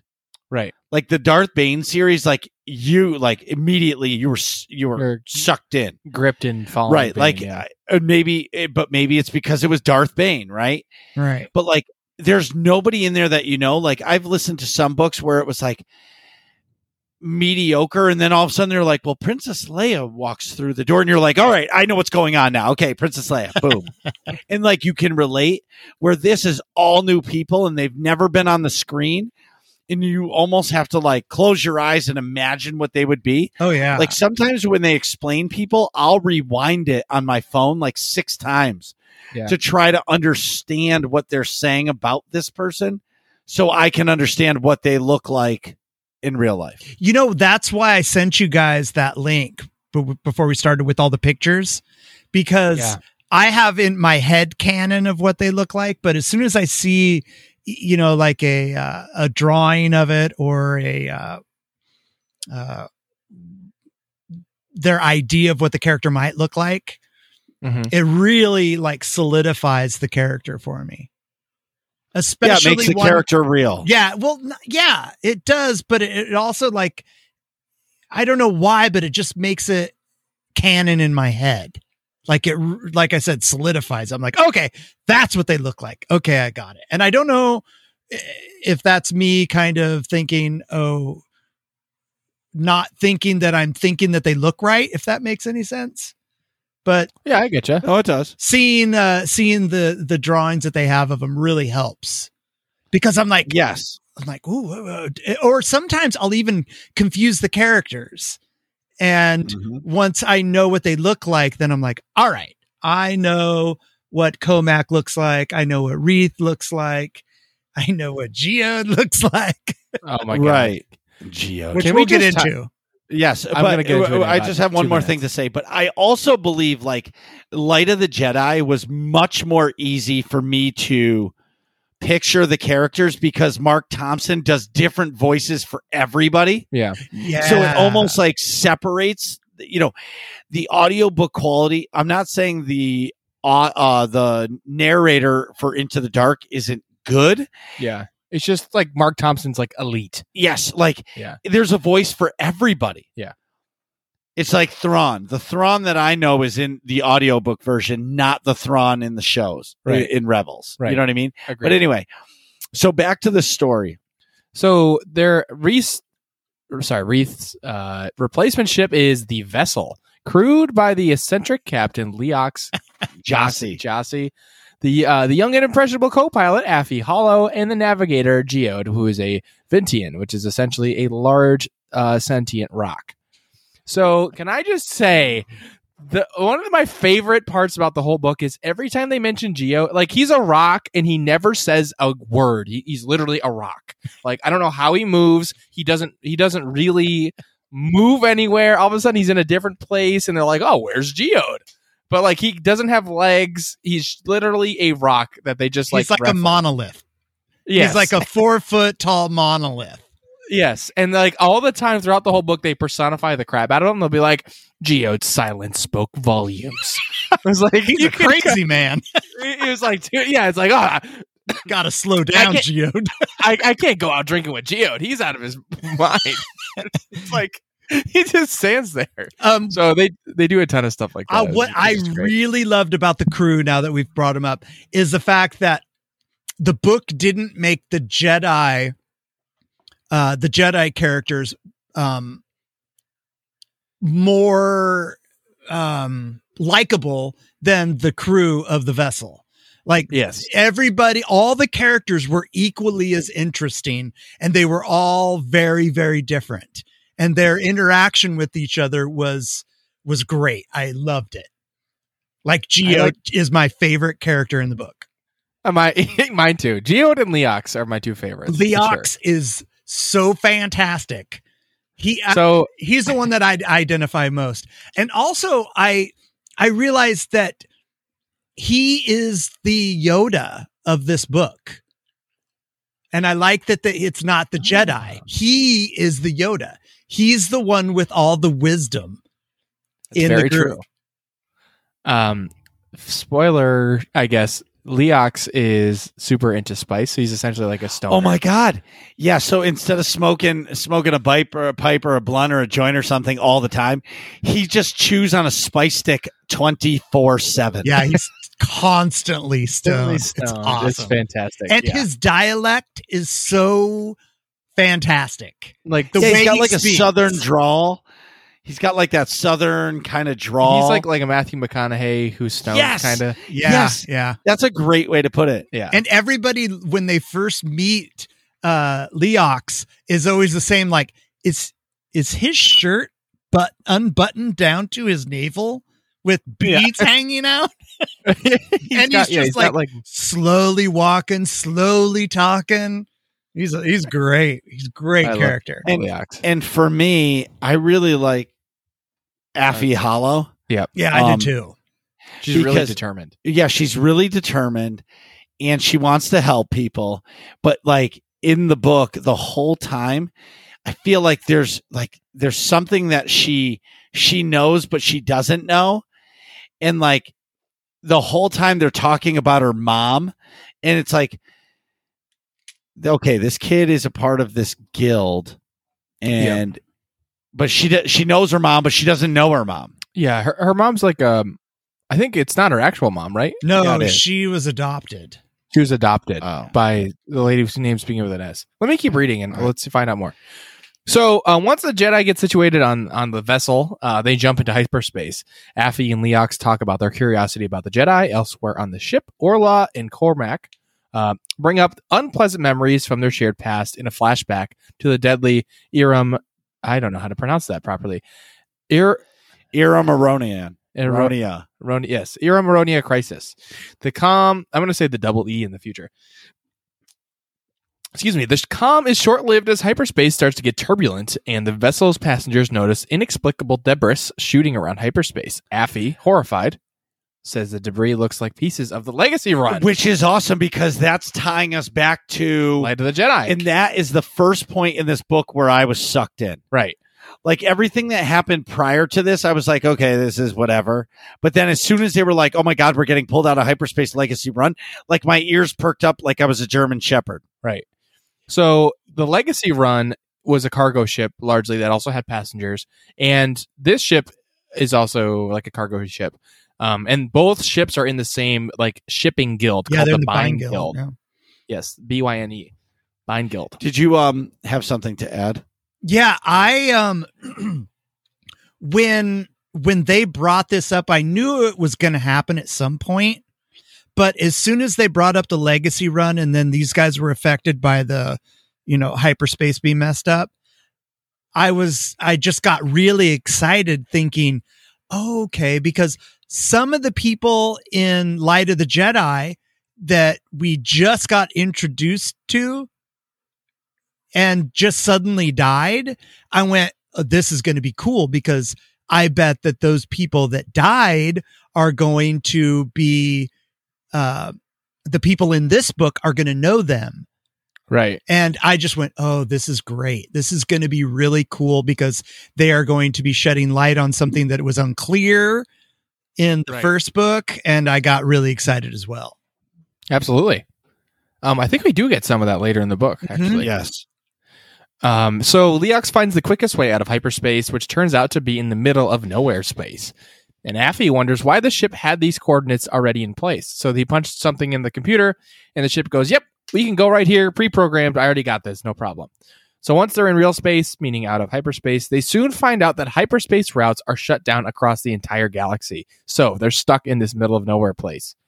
Meanwhile, Reath and the vessel crew find out that there are 11 other ships in that area that had to jump out of hyperspace. One ship sent a distress signal and tells the vessel crew that it's just a young girl named Nan and her elderly guardian. Oh, uh, just a young girl. I don't know if Nan's the elderly guardian or not, but anyways, Leox then discovers an old space station in the vicinity, saying that they all need to seek refuge immediately because the system's dying star is about to have a massive solar flare. So they got to go to this. All the ships in the vicinity have to go to the space station to seek shelter. Right. So as they and the other ships approach the station, Reath quickly deduces the structure was built by the ancient Amaxines. Uh, when the when they board, they find the station overrun with plants and eight T guardian dro- uh, gardening droids. The Jedi also find several eerie statues that give off strong feelings of the dark side of the Force. Mm-hmm. So you, they they've got all these weird different ships coming to the space station. It's full of plants, it's full of gardening droids, and it's full of dark side statues. Right. And it's made by a race or species that is no longer around, Right. basically. And the Jedi are like, okay, there's something weird going on here. Yeah, but because they they, all couldn't these pinpoint it. right. So Reath and Nan, one of the people, uh, is Nan an old person? Nan is the young girl. Okay, got it. Nan is the young girl and the old, older guardian. So Reath and Nan form a sort of friendship, and she is very curious about the Jedi. Affie also explores the station and finds a storage area covered in handwritten symbols on the walls. That was she really thinks it's, yeah, and she thinks it's what like the smuggler's code. right. Kind of like hobos used to have back in the uh the depression. Right. Um Uh, what I thought So- was really cool is that she said that they were handwritten and n- she also states at one at one point that she has never written anything in handwriting her entire life. oh, that's cool. So 'cause they type it. Yeah, they just use data pads all the time. Also, did you guys fall for Nan and her uh her old Her switcheroo. Yeah, did you guys No. fall for it? Not even a little bit. Marcus, did you fall for it? A little bit. I fell hook, line, and sinker. I had No. no, idea at all. I was like, Nan's way too nice. I was my like, my oh. my my radar for Nihil was on full alert. I didn't even think of the Nihil Me till they neither. showed up. Me neither. Me neither. My yeah, my Nihil Raider was like, yeah, I I completely was like, Nope. absolutely not. Not me. I was, yeah. I didn't. I- Okay, I didn't suspect it, but I was like, maybe she's working for them. She's gonna like didn't. turn I, them over. She's, I had she's a zero contractor. idea that Nihil were going to show up in this book. I had no idea. I I thought that she was going to be like force sensitive or like I thought Yeah. there was going to be a whole nother subplot to her. I didn't Oh, even see it coming. See, that's fair to say. I knew there was something wrong with her. I didn't. She was too nice to be like genuinely a good person. I didn't know literally Nihil, but I thought like something bad. This is not a good person. You know what I mean? See, I was totally taken by the dark side of the force. That whole Yeah. red herring. Right. Well, I guess it wasn't Um, red herring. It was a It was a. dodgeball a it was a red. uh flaring. Oh my god! Hold on. Please hold. So Marcus finally figured out how to get the, I just His touched holocron? my I touched my holocron and it started talking. and I'm it's Obi Wan Kenobi. Yay! That's fucking awesome.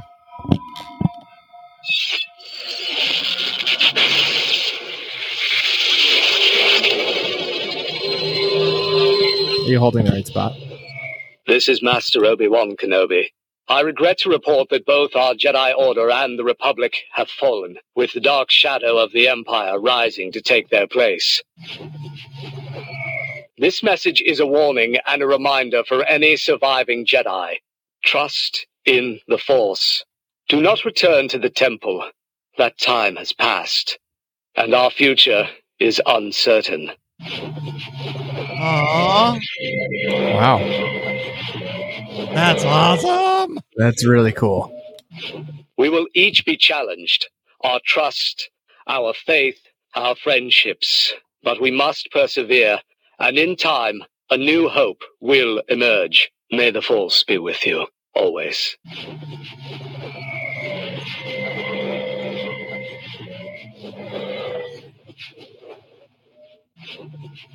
I don't know if there's any more. Cool. That's really cool. Yeah, that is cool. I just got all the feels. I'm like numb. Yeah, that's that's how I felt when I was Darth Bane that came out of my holocron. Anyway, but like, what, so, what were you talking about? no, what were you saying? I'm sorry. that was entirely distracting. Yes. but like, but completely worth Squirrel. it. Squirrel. Yeah. Uh, Um, but anyway, so back to this. So I had no idea the Nihil was coming, Yeah. or anything. I thought what I thought was going to happen was that those, you know, how like there was those like pirates on the ship. Oh, we're going to get to it. Let's go. So, um, I, do- real quick, just want to clarify. I didn't literally think she was a Nihil, but I, I, I like knew that they existed and were around screwing things up. So my my radar for people being deceptive was up, is what I meant to say. so, anywho, um, ah, blah, blah, blah, blah, Jedi yes, okay. Reath and Nan form a sort of friendship, and she is very curious about the Jedi. Affie explores the station and finds a storage area covered in handwritten symbols on the walls. She's alarmed when she sees the logo, uh, the logo of the Byne Guild, her same shipping guild. Elsewhere, Orla and Cohmac are pulled into a dark force vision by the statues and believe the objects are idols sending a warning. Uh, later, Orla and Cohmac are pulled together into another force vision while talking about the parallels of their current predicament with their double E crisis 25 years earlier. Reath is pulled into a vision as well and sees a forest and someone with a blue lightsaber trying to kill him. The Jedi continue to investigate the lower levels of the station to find where the idols are, what they could be protecting or hiding, and who created them.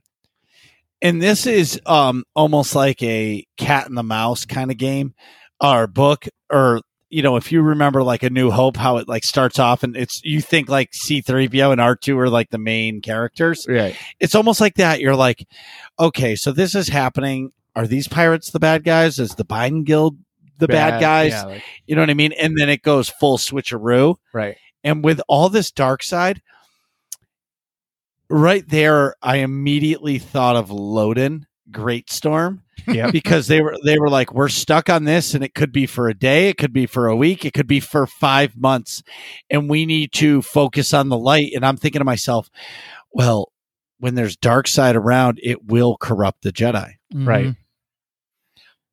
So Affie joins the Jedi in exploring, but splits off. Oh, Go can I just say one more thing about Affie? Of course. I think it's really interesting how in the beginning of the book, the Jedi are monks. Yeah. And by the end of the book, they're wizards. I see what you're saying. They go wizard pretty quick. As soon as Yeah. they're dealing with the uh the wreck inside hyperspace and um Reath is stabilizing Jory. Yeah. And she's like, What the hell? Right. Yeah.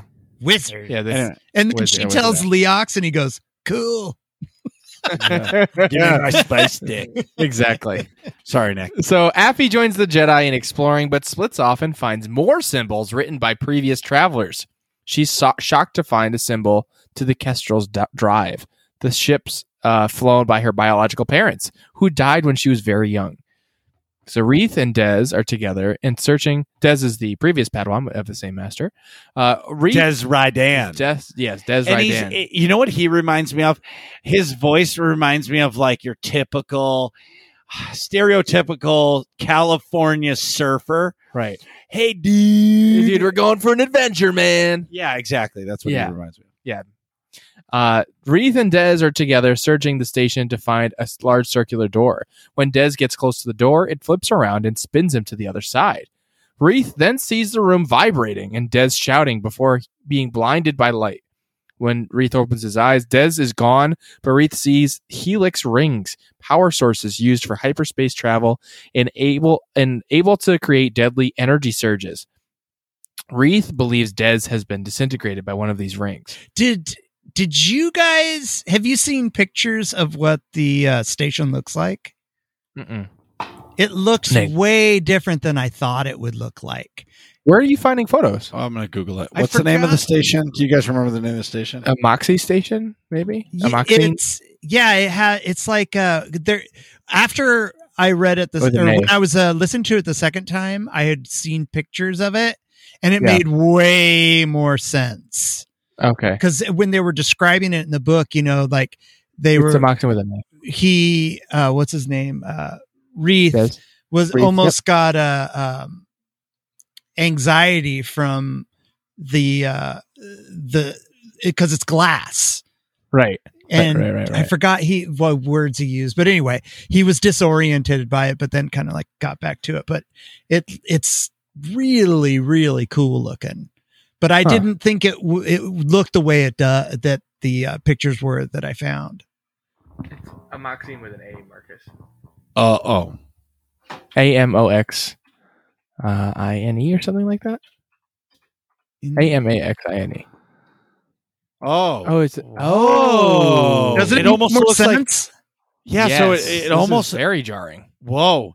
So it actually looks. You know what it reminds me of is Mek-Sha Yeah, kind of in SWTOR a little interesting. So if you if you Google Amaxine station, A M A X I N E. bit. So it's uh, like there's one, two, three, four, five metal rings that s- go around this like planet type thing, that's like glass and it's like covered by hexa- hexanal like panels of glass looking Yes. stuff, and then underneath it's just all like plant life. what the fuck?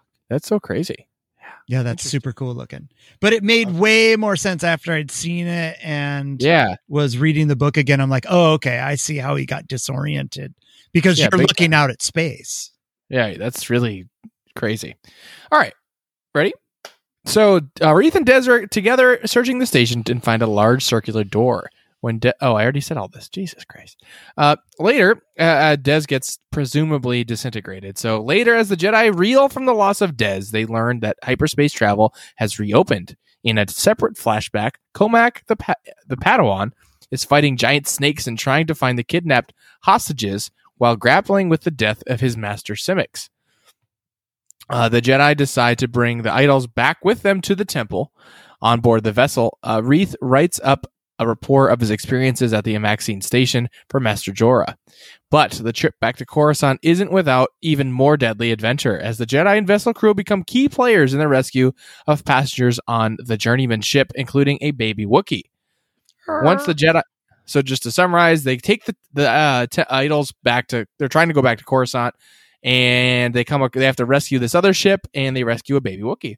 Once the Jedi gets back to the, the Jedi get back to the temple, the idols are carefully transferred to a protective anti gravity floater and guided through closed off streets. Uh, the idols are taken to the shrine in the depths, an ancient Sith shrine built upon the uh, a vergence in the Force, where light and dark meet.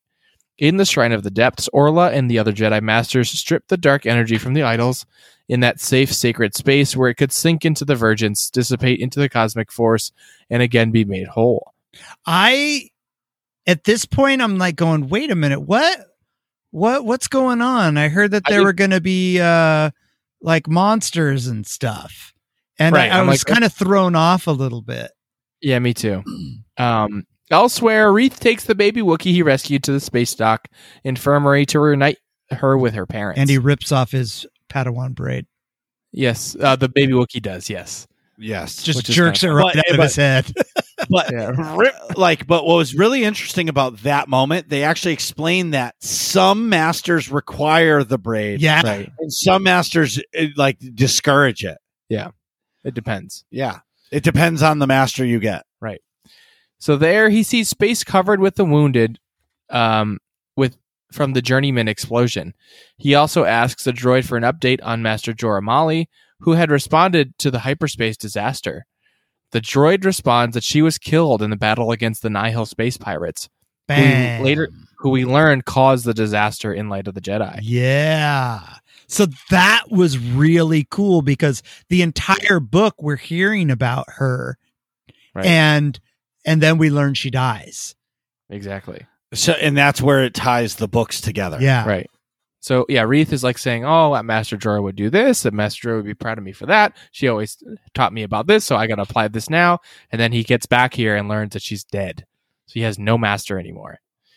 Um, so in such a short amount of time, Reath has lost both Dez and who basically a, a big brother type figure, and Dez. Uh, sorry, Dez and Jora, his master. So in his grief, he ventures to the Kyber Arch and successfully climbs it alone. Um, which is the challenge that she had issued to him initially, saying nobody, no Jedi can climb it alone. A combination of grief, confusion, and frustration makes him feel, quote, farther from the Force than before. So elsewhere on Coruscant, Affie is still digging into the history of the Byne Guild and why the symbols she saw on the Amaxine station are connected to the guild's leader and her foster mom, Scover Byne. scover Scover That's is who name. it is, right? Yes, foster mom and leader of the Byne Guild. So, through her time spent hanging out with Scover and asking her questions about the Amaxine station, and of course, breaking into Scover's protected data pad, Affie learns that the Byne Guild uses indentured servants to take on dangerous missions. Mhm. And that's why Affie recognized the Guild symbols on the Amaxine station. Guild traders use that station and its powerful helix rings to try and boost their ships. So she's not too happy that they use ima- uh, indentured servants. No. because they're basically slaves. And I think this Right. is where Affie really kind of blossoms as a character. Yeah, she she she proves how brave she is, or she she starts to develop that bravery. And I, Right. I was like, okay, is she going to confront Scover? Is she going to let it go? And I was Right. thinking to myself, I'd be like, "God, I'd let it go. Yeah. Just let it let it go. let go it go. You know, okay, so my parents died, blah, blah, blah. But it was, I, I really like that she proved to be like such a strong, like badass character. Yeah, she's yeah. She doesn't. She knows what's right and absolutely fights for it tooth and nail. And it's Mhm. really cool. Yeah. So, uh, and at the same time, Affie learns th- uh, that's how her parents died. They were endangered to Scover and tried to boost their ship's travel power using the unpredictable helix rings on that station. Whew. So, in a briefing at the temple, the Jedi Temple, with Master Adampo, Reath is told of the dangers of the Nihil space pirates and shown hollows of their ships and masks. Mhm. Seeing- Seeing the patchwork ships in the style of the Nihil armor, Reath is horrified when he realizes why Nan and her guardian were so curious and friendly towards the Jedi on the station. The vague their vagueness about where they came from, the violent deaths of Nan's parents, the carbon scorings on the plates of their ship, the blue streaks in Nan's hair. It- he whispers, "They're Nihil." I fu- I got chills right there. I just went, why didn't I see it? Why did Right. why didn't I see it? I mean, when they when I listened to the book the second time and they were talking about the ship Blue- Yeah, being pulled into that station, it's so obvious. yeah. It's like it's battle sco- tar- like torn up, and then the blue streaks in her hair. It's, It's, like mixed oh, matched. right. Right. It's thrown together looking. and, I, and that's where I was like, okay, so that's where I was like, holy fuck, I got to focus on this book. Yeah. It I- definitely for- blew, blew some winds in the sails. Well, yeah, because now you're like, okay, so now it's connecting light of the Jedi to into the dark, and you're like, okay, so the Nihil are really here. Like Yeah. in in light of the Jedi, you knew that the Nihil were it, and they were going to be back, but you didn't realize how big the Nihil were. Yeah, like Oh, how yeah. widespread. Yes, and all of a sudden this happens, and you're like, oh shit, Yeah. Exactly. here we go. and there's that station there and you know that they're not going to let that station go they're going to come and pilfer everything they can from it Right. All right. You ready for more? yes So, in the Shrine of the Depths, uh, the Jedi complete the purification ritual on those idols. But they quickly realize that the ritual didn't really work because there's actually no dark side energy trapped within the statues. So Cohmac and Mar- Orla realize that the statues weren't holding the dark side within them. They were holding the dark side on the Amaxine station, keeping the dark side imprisoned there and trying to warn us that the dark side was there. So basically, so they just took the protection off of the station. that Right. it just it this was like a double whammy of realization. yeah this part of the book is where i got excited that Yes.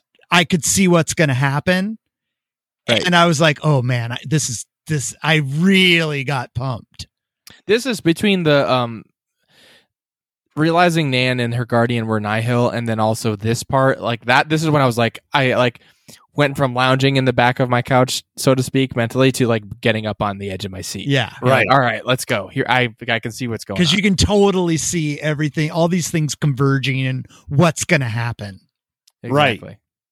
So Orla, Cohmac, and Reath, the three Jedi, decide to return to the Amaxine station.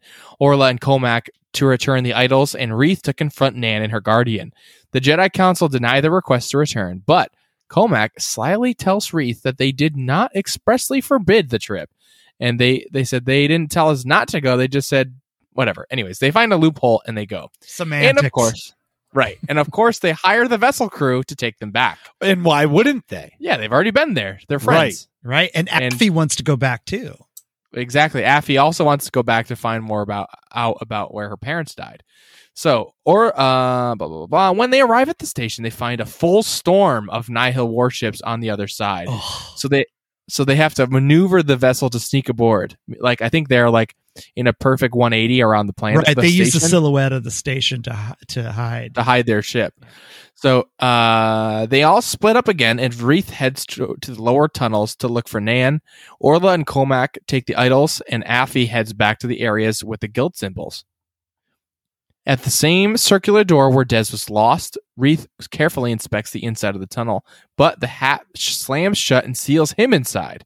He senses the vibrations and sees the bright light, and then the unmistakable electric blue of hyperspace. It's a single person hyperspace pod. His hyperspace journey doesn't take long, but when he lands, he inspects the pod and station on the unknown planet. He then realizes the ancient Amaxines use them to quickly travel back and forth from the station.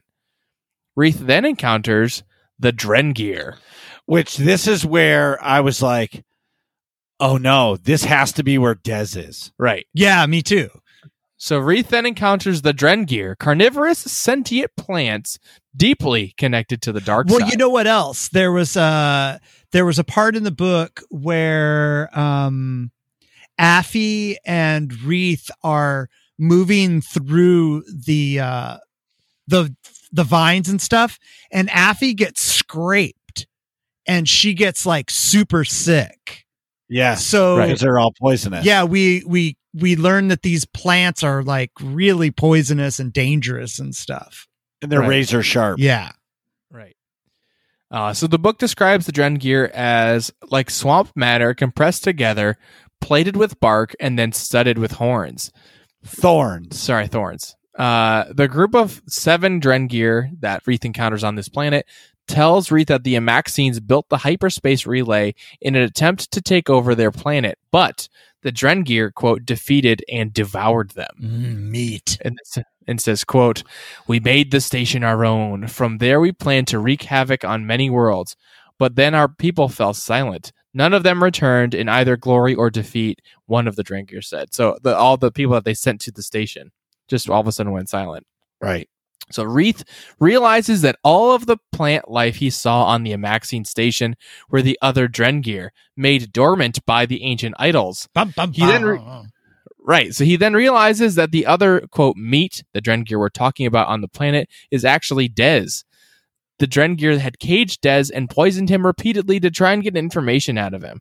The deadly plants then inject Dez with a dizzyingly amount dizzying amount of dr- adrenaline and force him to fight Reath to in order to be freed. and that's So where Dez is all screwed up. Yeah. Yeah, that's the uh the foreshadowing that happened before when Right. Dez's uh force force vision.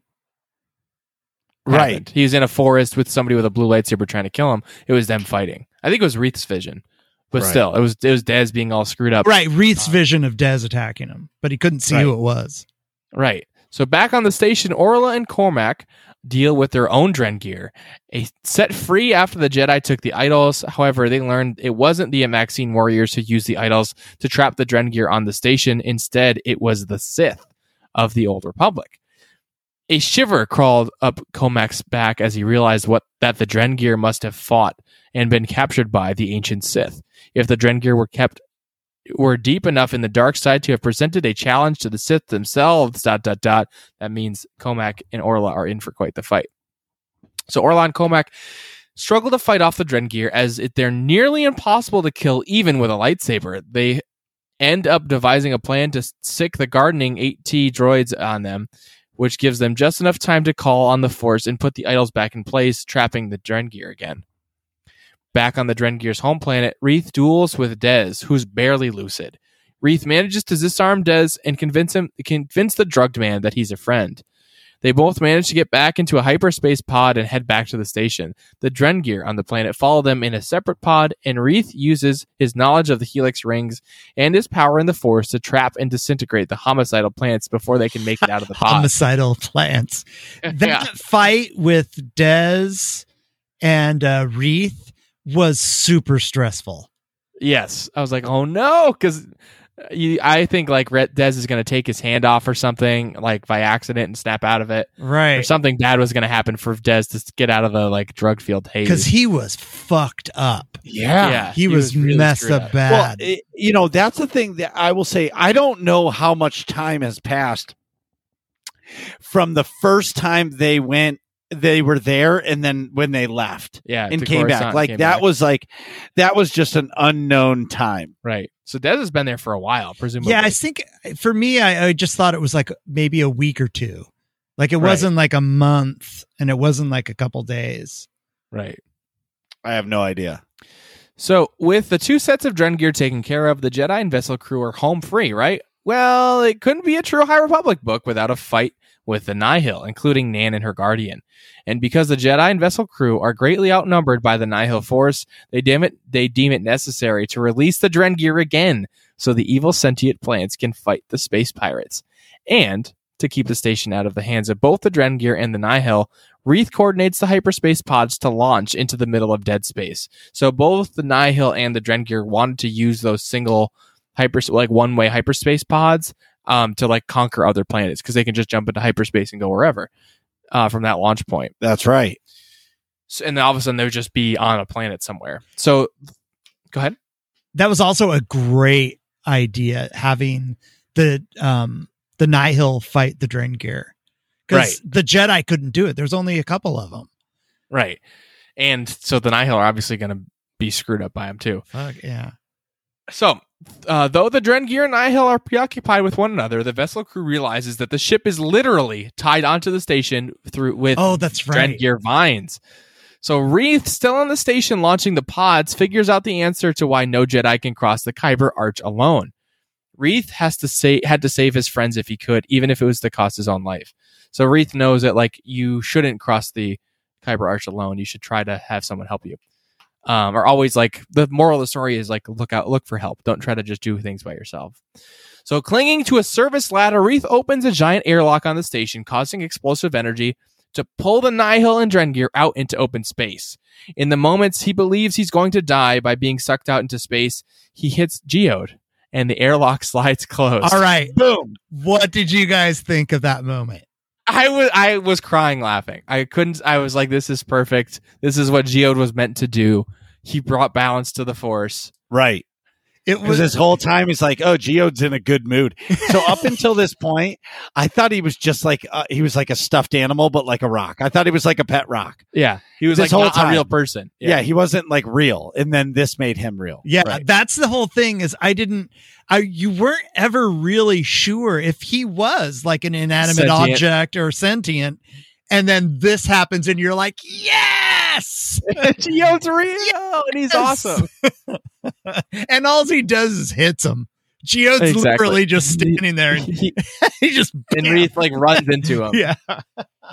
Oh, it's fantastic. Um, so when the vessel gets back to Coruscant, the Jedi and crew all go their separate ways, sort of. Affie uses her discoveries to report the Republic government about the Byne Guild's use of illegal indentured servitude. Her foster mother, Scover Byne, was quickly arrested. See, that's what I, that's where she became a badass right there. Right, She was saw something and was like, "I'm going to take her down," right. which took some balls. Yeah, big time. Alfie's got a cool, very like fulfilling character. arc. Yeah, definitely. So Dez, whose connection to the Force was broken by the Drengir torture, chooses to take the Barash vow and spend years in deep meditation. Orla officially becomes a Wayseeker and buys a ship of her own, calling it the Lightseeker. Geode helped her pick it out, of course. uh, Reath, a Padawan without a teacher, asks Cohmac if he would take him as an apprentice, and Cohmac accepts. okay. Wh- I got chills and almost had a tear in my eye when that happened. Me too. That was such a cool moment. It was so fulfilling because Cohmac's like still through his flashbacks wrestling with like the death of his own teacher and sort of has some self doubts and things like that of his current situation.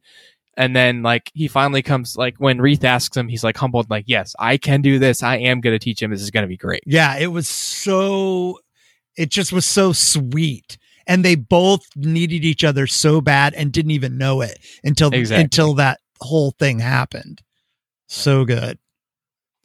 So uh, the book ends with the Starlight Beacon finally coming online in a celebration featuring Jedi from both Into the Dark and Light of the Jedi.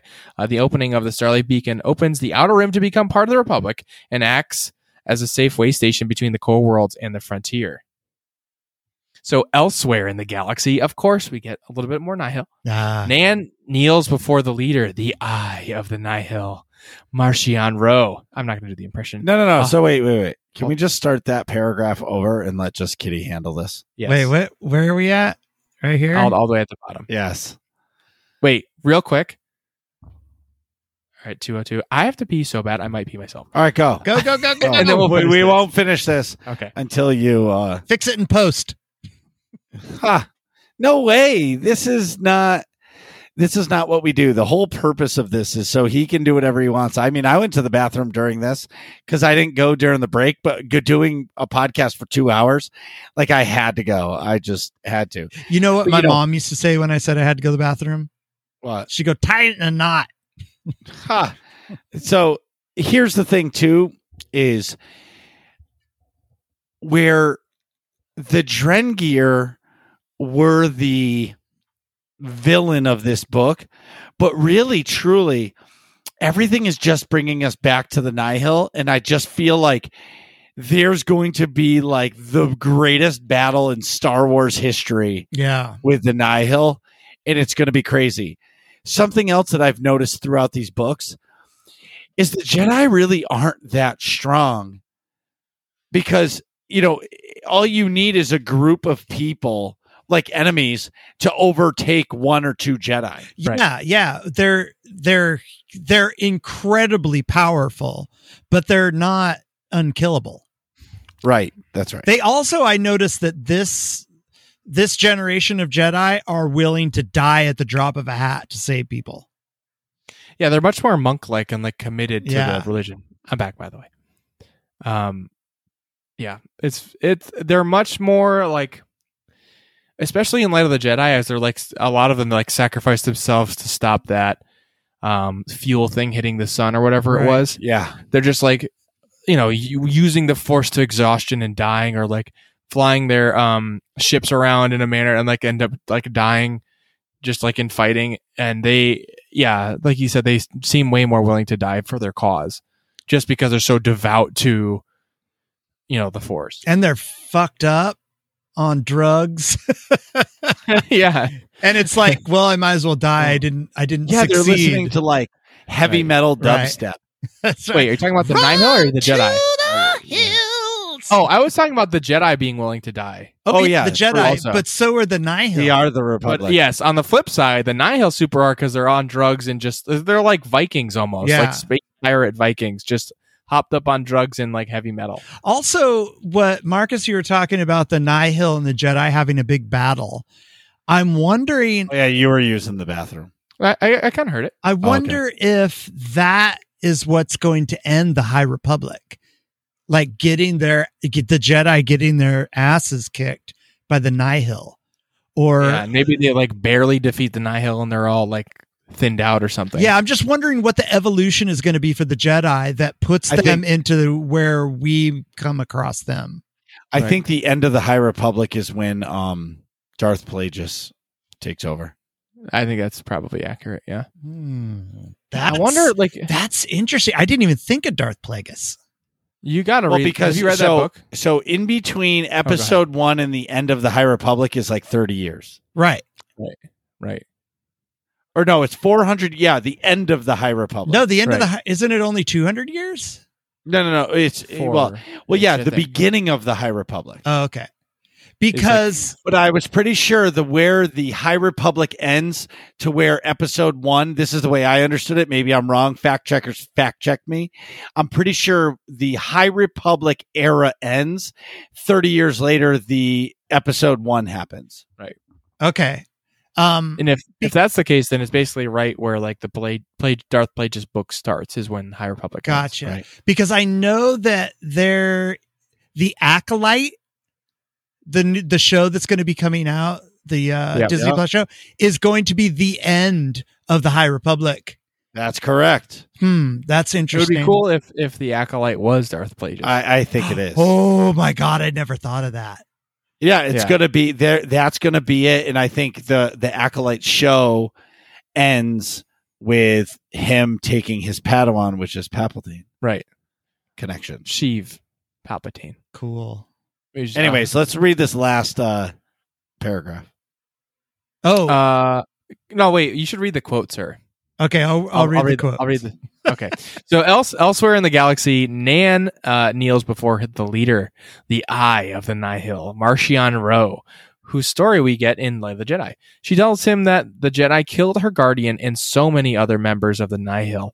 She also tells him of the her fear of the Jedi and the power that they wield. Marchion Ro replies, You are wise to fear the Jedi and the Republic, but they should fear us in return. For the Nihil will be the destruction of the Jedi. "That's perfect." And that's how the book ends. Yeah. Right. So good. See, that's Yes. the destruction of the Jedi. I mean, that makes sense that the big battle and they're gonna. Uh, Right. I can't wait to see what happens. And we're just in this the beginning of the High Republic. I. So so I I've been doing some research and so we are in phase 1 of the High Republic. Um and the next so I'm going to tell you so the next book that comes out is on June 29th. So I will be saving my June uh Audible credit Yeah. for that book. Me too. I've got Um, yeah. and this this appears to continue the main story for the light of the jedi so wh- where light of the jedi ended Mhm. this book picks right up after it or maybe like a few months after maybe a year after who knows? Yeah. but that's the next book. Also which i like this release schedule. On june 29th it's race to crash point tower. This middle grade novel stars a jedi with an unusual force connection to technology which i have so i have all the high republic books here on hardcover and in audible. And the middle school book was pretty cool. Um test, Test of, of courage. Yeah, I it was actually that. I, I listened to it on audible um and it was actually really good and i'm kind of a, i'm excited for it. Then so then on july 22nd of 2021 we get out of the shadows and this young adult novel continues the story of jedi knight Vernestra Rwoh which we haven't met her yet I'm looking at our Right. chart here. we have not met Vernestra Rwoh So that's Marchion Rose's daughter. maybe Wait, which which bullet are you looking at? well anyway so i'm gonna keep talking Okay, good. while you guys are doing that. So, uh, which is pretty Oh, cool. yeah. So that means, um, Jedi Knight Vernestra Rwoh. Oh, different spelling though. Oh, okay. yeah. R W O H versus. But oh, wait a minute. No, maybe, maybe I'll have to read Test of Courage again because maybe. Oh yes, continues out of the the Shadow- story of Well, Justina Ireland is the same one who wrote Test of Courage. So it's a Jedi Knight Vernestra Rwoh is in Test of Courage. right She was the main um Jedi Knight. The Jedi Knight. Yes. So that's cool. So now that's a young adult novel, Right. which that means it's going to get a little bloody. right. And then the last book for um, 2021, as far as they've said, is Tempest Runner. And this no- audio, this is only an audio book. And this nov- audio novel explores the Nihil, starring Ooh. one of their lieutenants. So- It's gotta highlight, um, Oh, and then um, we're getting September 7th, we're getting an original Star Wars original uh, manga book. So it's going to be anime. Cool. First one ever. like a comic, but Yep. And then we're getting a uh, 8 by 8 storybook. Storybook sees the Nihil attack the Republic Fair. like then the uh, the core Republic. Yes. It's called Shadow at the Fair. I don't know Sweet. what this I think it's probably a little kid's book. If I yeah, had to that's guess. cool with. I'll get it for the kids. And then um The Monster of the Temple Peak in Release Date Unknown, it'll be a graphic Hmm. novel. So that's pretty much what we have. But the next book is June 29th, and that's gonna help us kind of tie things together. Yep. Because I don't know if it's like a three year plan or a two year plan for the High Republic, but maybe this is the end of fate. Like these books are the end of fate. Well, this Rising Storm. No, Rising Storm. That doesn't sound like it's the end. This Yeah. sounds like it's like the Empire Strikes Back, Right. Right. Rising Storm. where and- and uh, the Tempest Runner. Nihil. Yeah, the Nihil are going to mess us up. Sorry. Right. No, it's fine. The um, I'm I'm really uh, pumped. I want to see like the Light of the Jedi ends with Marchion Ro. T- he took Loden Greatstorm as his prisoner. Yeah. It was and he scary. He knew very scary. He knew how to keep him there and keep him not using his light side force powers. Because he he's trapped. Just to recap, it's like extraordinarily bright. Everything's all mirrored, um, and there he, there's like nine cells. Loden's in one of them, and everyone else in there is being tortured constant. They're just regular people being tortured constantly. so that he So, can like, feel um, his pain. He can feel their pain. He can feel all their pain, and he can't access like the light side of the force easily. It's kind. It's very interesting. Yeah, and I I I have a feeling that a Loden Greatstorm is going to be the first first Sith we experience in the books. Oh shit! Yeah, I never thought of that. I think Marchion's gonna like turn him into the dark side. well, I think I think Uh, somebody. I think I don't know if it's Marchion is, but I think somebody is a Sith Lord that the Nihil are like in mixed- cahoots with in cahoots with. or kind of like in the movie Solo, how like Darth Maul was like pulling the strings, pulling the strings for what was that gang? the sun, red sun. No, I forgot. I forgot. tried to say it too fast. Yes, but you know what I mean. Right. Crimson Suns. Crimson, Crimson- Suns. Crimson Tide. Crimson Crimson Tide. no, Crimson Tide's That's something a else. McNulty movie. Yes, Crimson. I think it's the Crimson Suns or something like that. Crimson. Let's ask. The Let's just go Crimson Tide because it's ridiculously funny.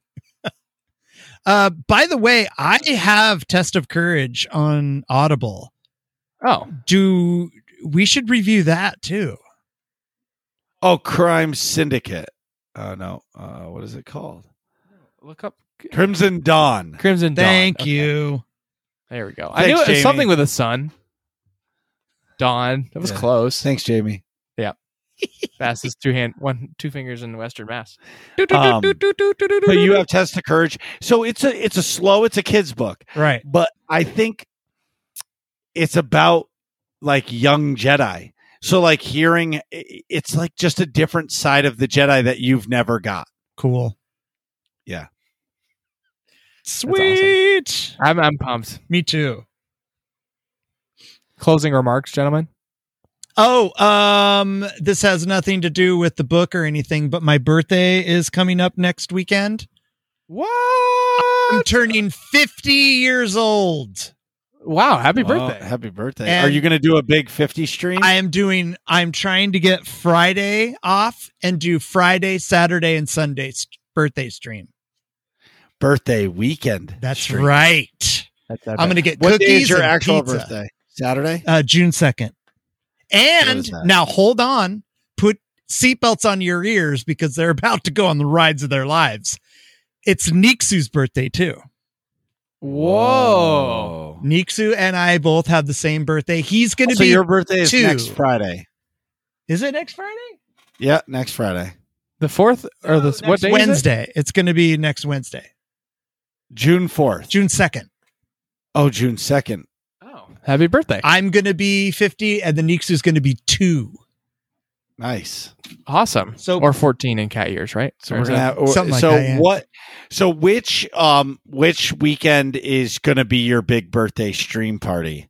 Uh, fourth, fifth, and sixth. And Oh, I've got them. a bunch of giveaways. Marcus, you gave me a code for uh, cartel coins. I'm going to give that away. Uh, I can I ha- I'll send you. I have a thirty day sub code. I can give you and probably another couple four hundred and fifty cartel Sweet. coins. And Yeah, I've got a I'll- I'll bunch of hook you. stuff we're going to give away. So come hang out and it's going to be super fun. That's fantastic. Excellent. Okay, so now to the book. What did you guys think? Final remarks. Um, upon so originally I was gonna have a gripe with the flashbacks, but uh, if if it's clear when you're listening, see, it's tough to listen to an audiobook for the first time, right? Because you're a trying to understand the characters and differentiate them B, you're doing other things that at you're the not same just time. like I'm not like intently listening to it. right. Autoerotic when you're- asphyxiation. Exactly. Yeah. Or squanching if you watch Rick and Morty. Squanch. sorry, sorry, sorry. so uh, I was going to minus points for. God damn it!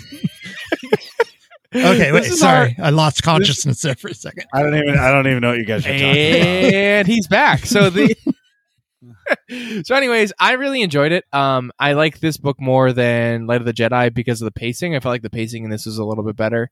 Still a bit of a slow start, but once you hit that point where like you realize Nan and the grandpa are um Nihil and then also the Drengir like exist, that's pretty sweet.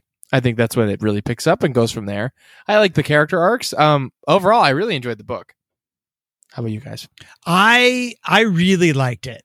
I um I really loved again the characters, especially the crew of the vessel. I Yes. loved Geode. I loved every time that they referenced Geode. It was, it was funny. It was light hearted. And, and of course, Leox and Affie. I loved all that stuff. And just them interacting with each other and the Jedi was really cool. But when they left the station, they went back to Coruscant and all that stuff started to become relevant to the characters and you Mhm. knew what was going to happen. I was, I was excited in a way that I have not been excited in a book in a long time.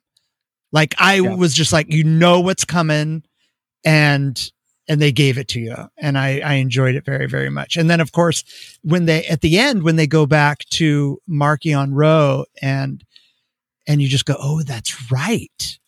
This is all just one little part of the book. I got excited for the fact that we're just starting this, this, uh, these, these collection of works and I can't wait. Very good. I enjoyed it very much. Me too, Marcus. I liked the book, but it was relieving that we didn't get the five chapter buildup of what the High Republic is. Like we didn't get another Spider-Man origin story movie. You know what I mean? Right. Like it was just okay, we're starting off, here we go. You already know the the the galaxy that we're in. It's a galaxy far far away, but you already know we don't have to tell you. We're jumping right into it. Yeah. I like that. Um, something that I didn't like about it is I found the book to be scattered. And what I mean by that is I think the placement of the 25 years earlier moments, the timeline hops, I found them to be just kind of nah. And, and and that's where I got lost in the book. So, and maybe it's just because I'm a simple person and you know, Yeah. like it's not for me, but like I was like 25 years earlier. No. So should I not even listen to this shit? I, it was, because like I got lost in it. I got lost once. As soon as they said 25 years earlier, that chapter was over and I was I wasn't even I wasn't even there. I feel the same way. I got pulled out of the story when that happened. And I, and after on the second reading or the second listening, I, I still don't know exactly. I know it was character building, but it just seems like it could have just been done shorter and in one section. Well, it fe- honestly, it feels to me like they wrote Claudia Gray wrote the book, and they were like, "You need filler." Right. Well, because make the it sto- longer. because if you take out the 25 year earlier sections the book is fucking awesome Yeah. from beginning to end Well, I know that there were a bunch of rewrites that happened. And I wonder if those ah. flashbacks were part of the book that they had they had taken out. But I agree, Marcus. That's I think that's the only flaw for me as well, is that it it completely threw me off. so when they would this go time back. around in the this time in the book every time they said 25 years earlier i skipped the chapter Oh no way. On the Yes. reread. Oh, on the the reread.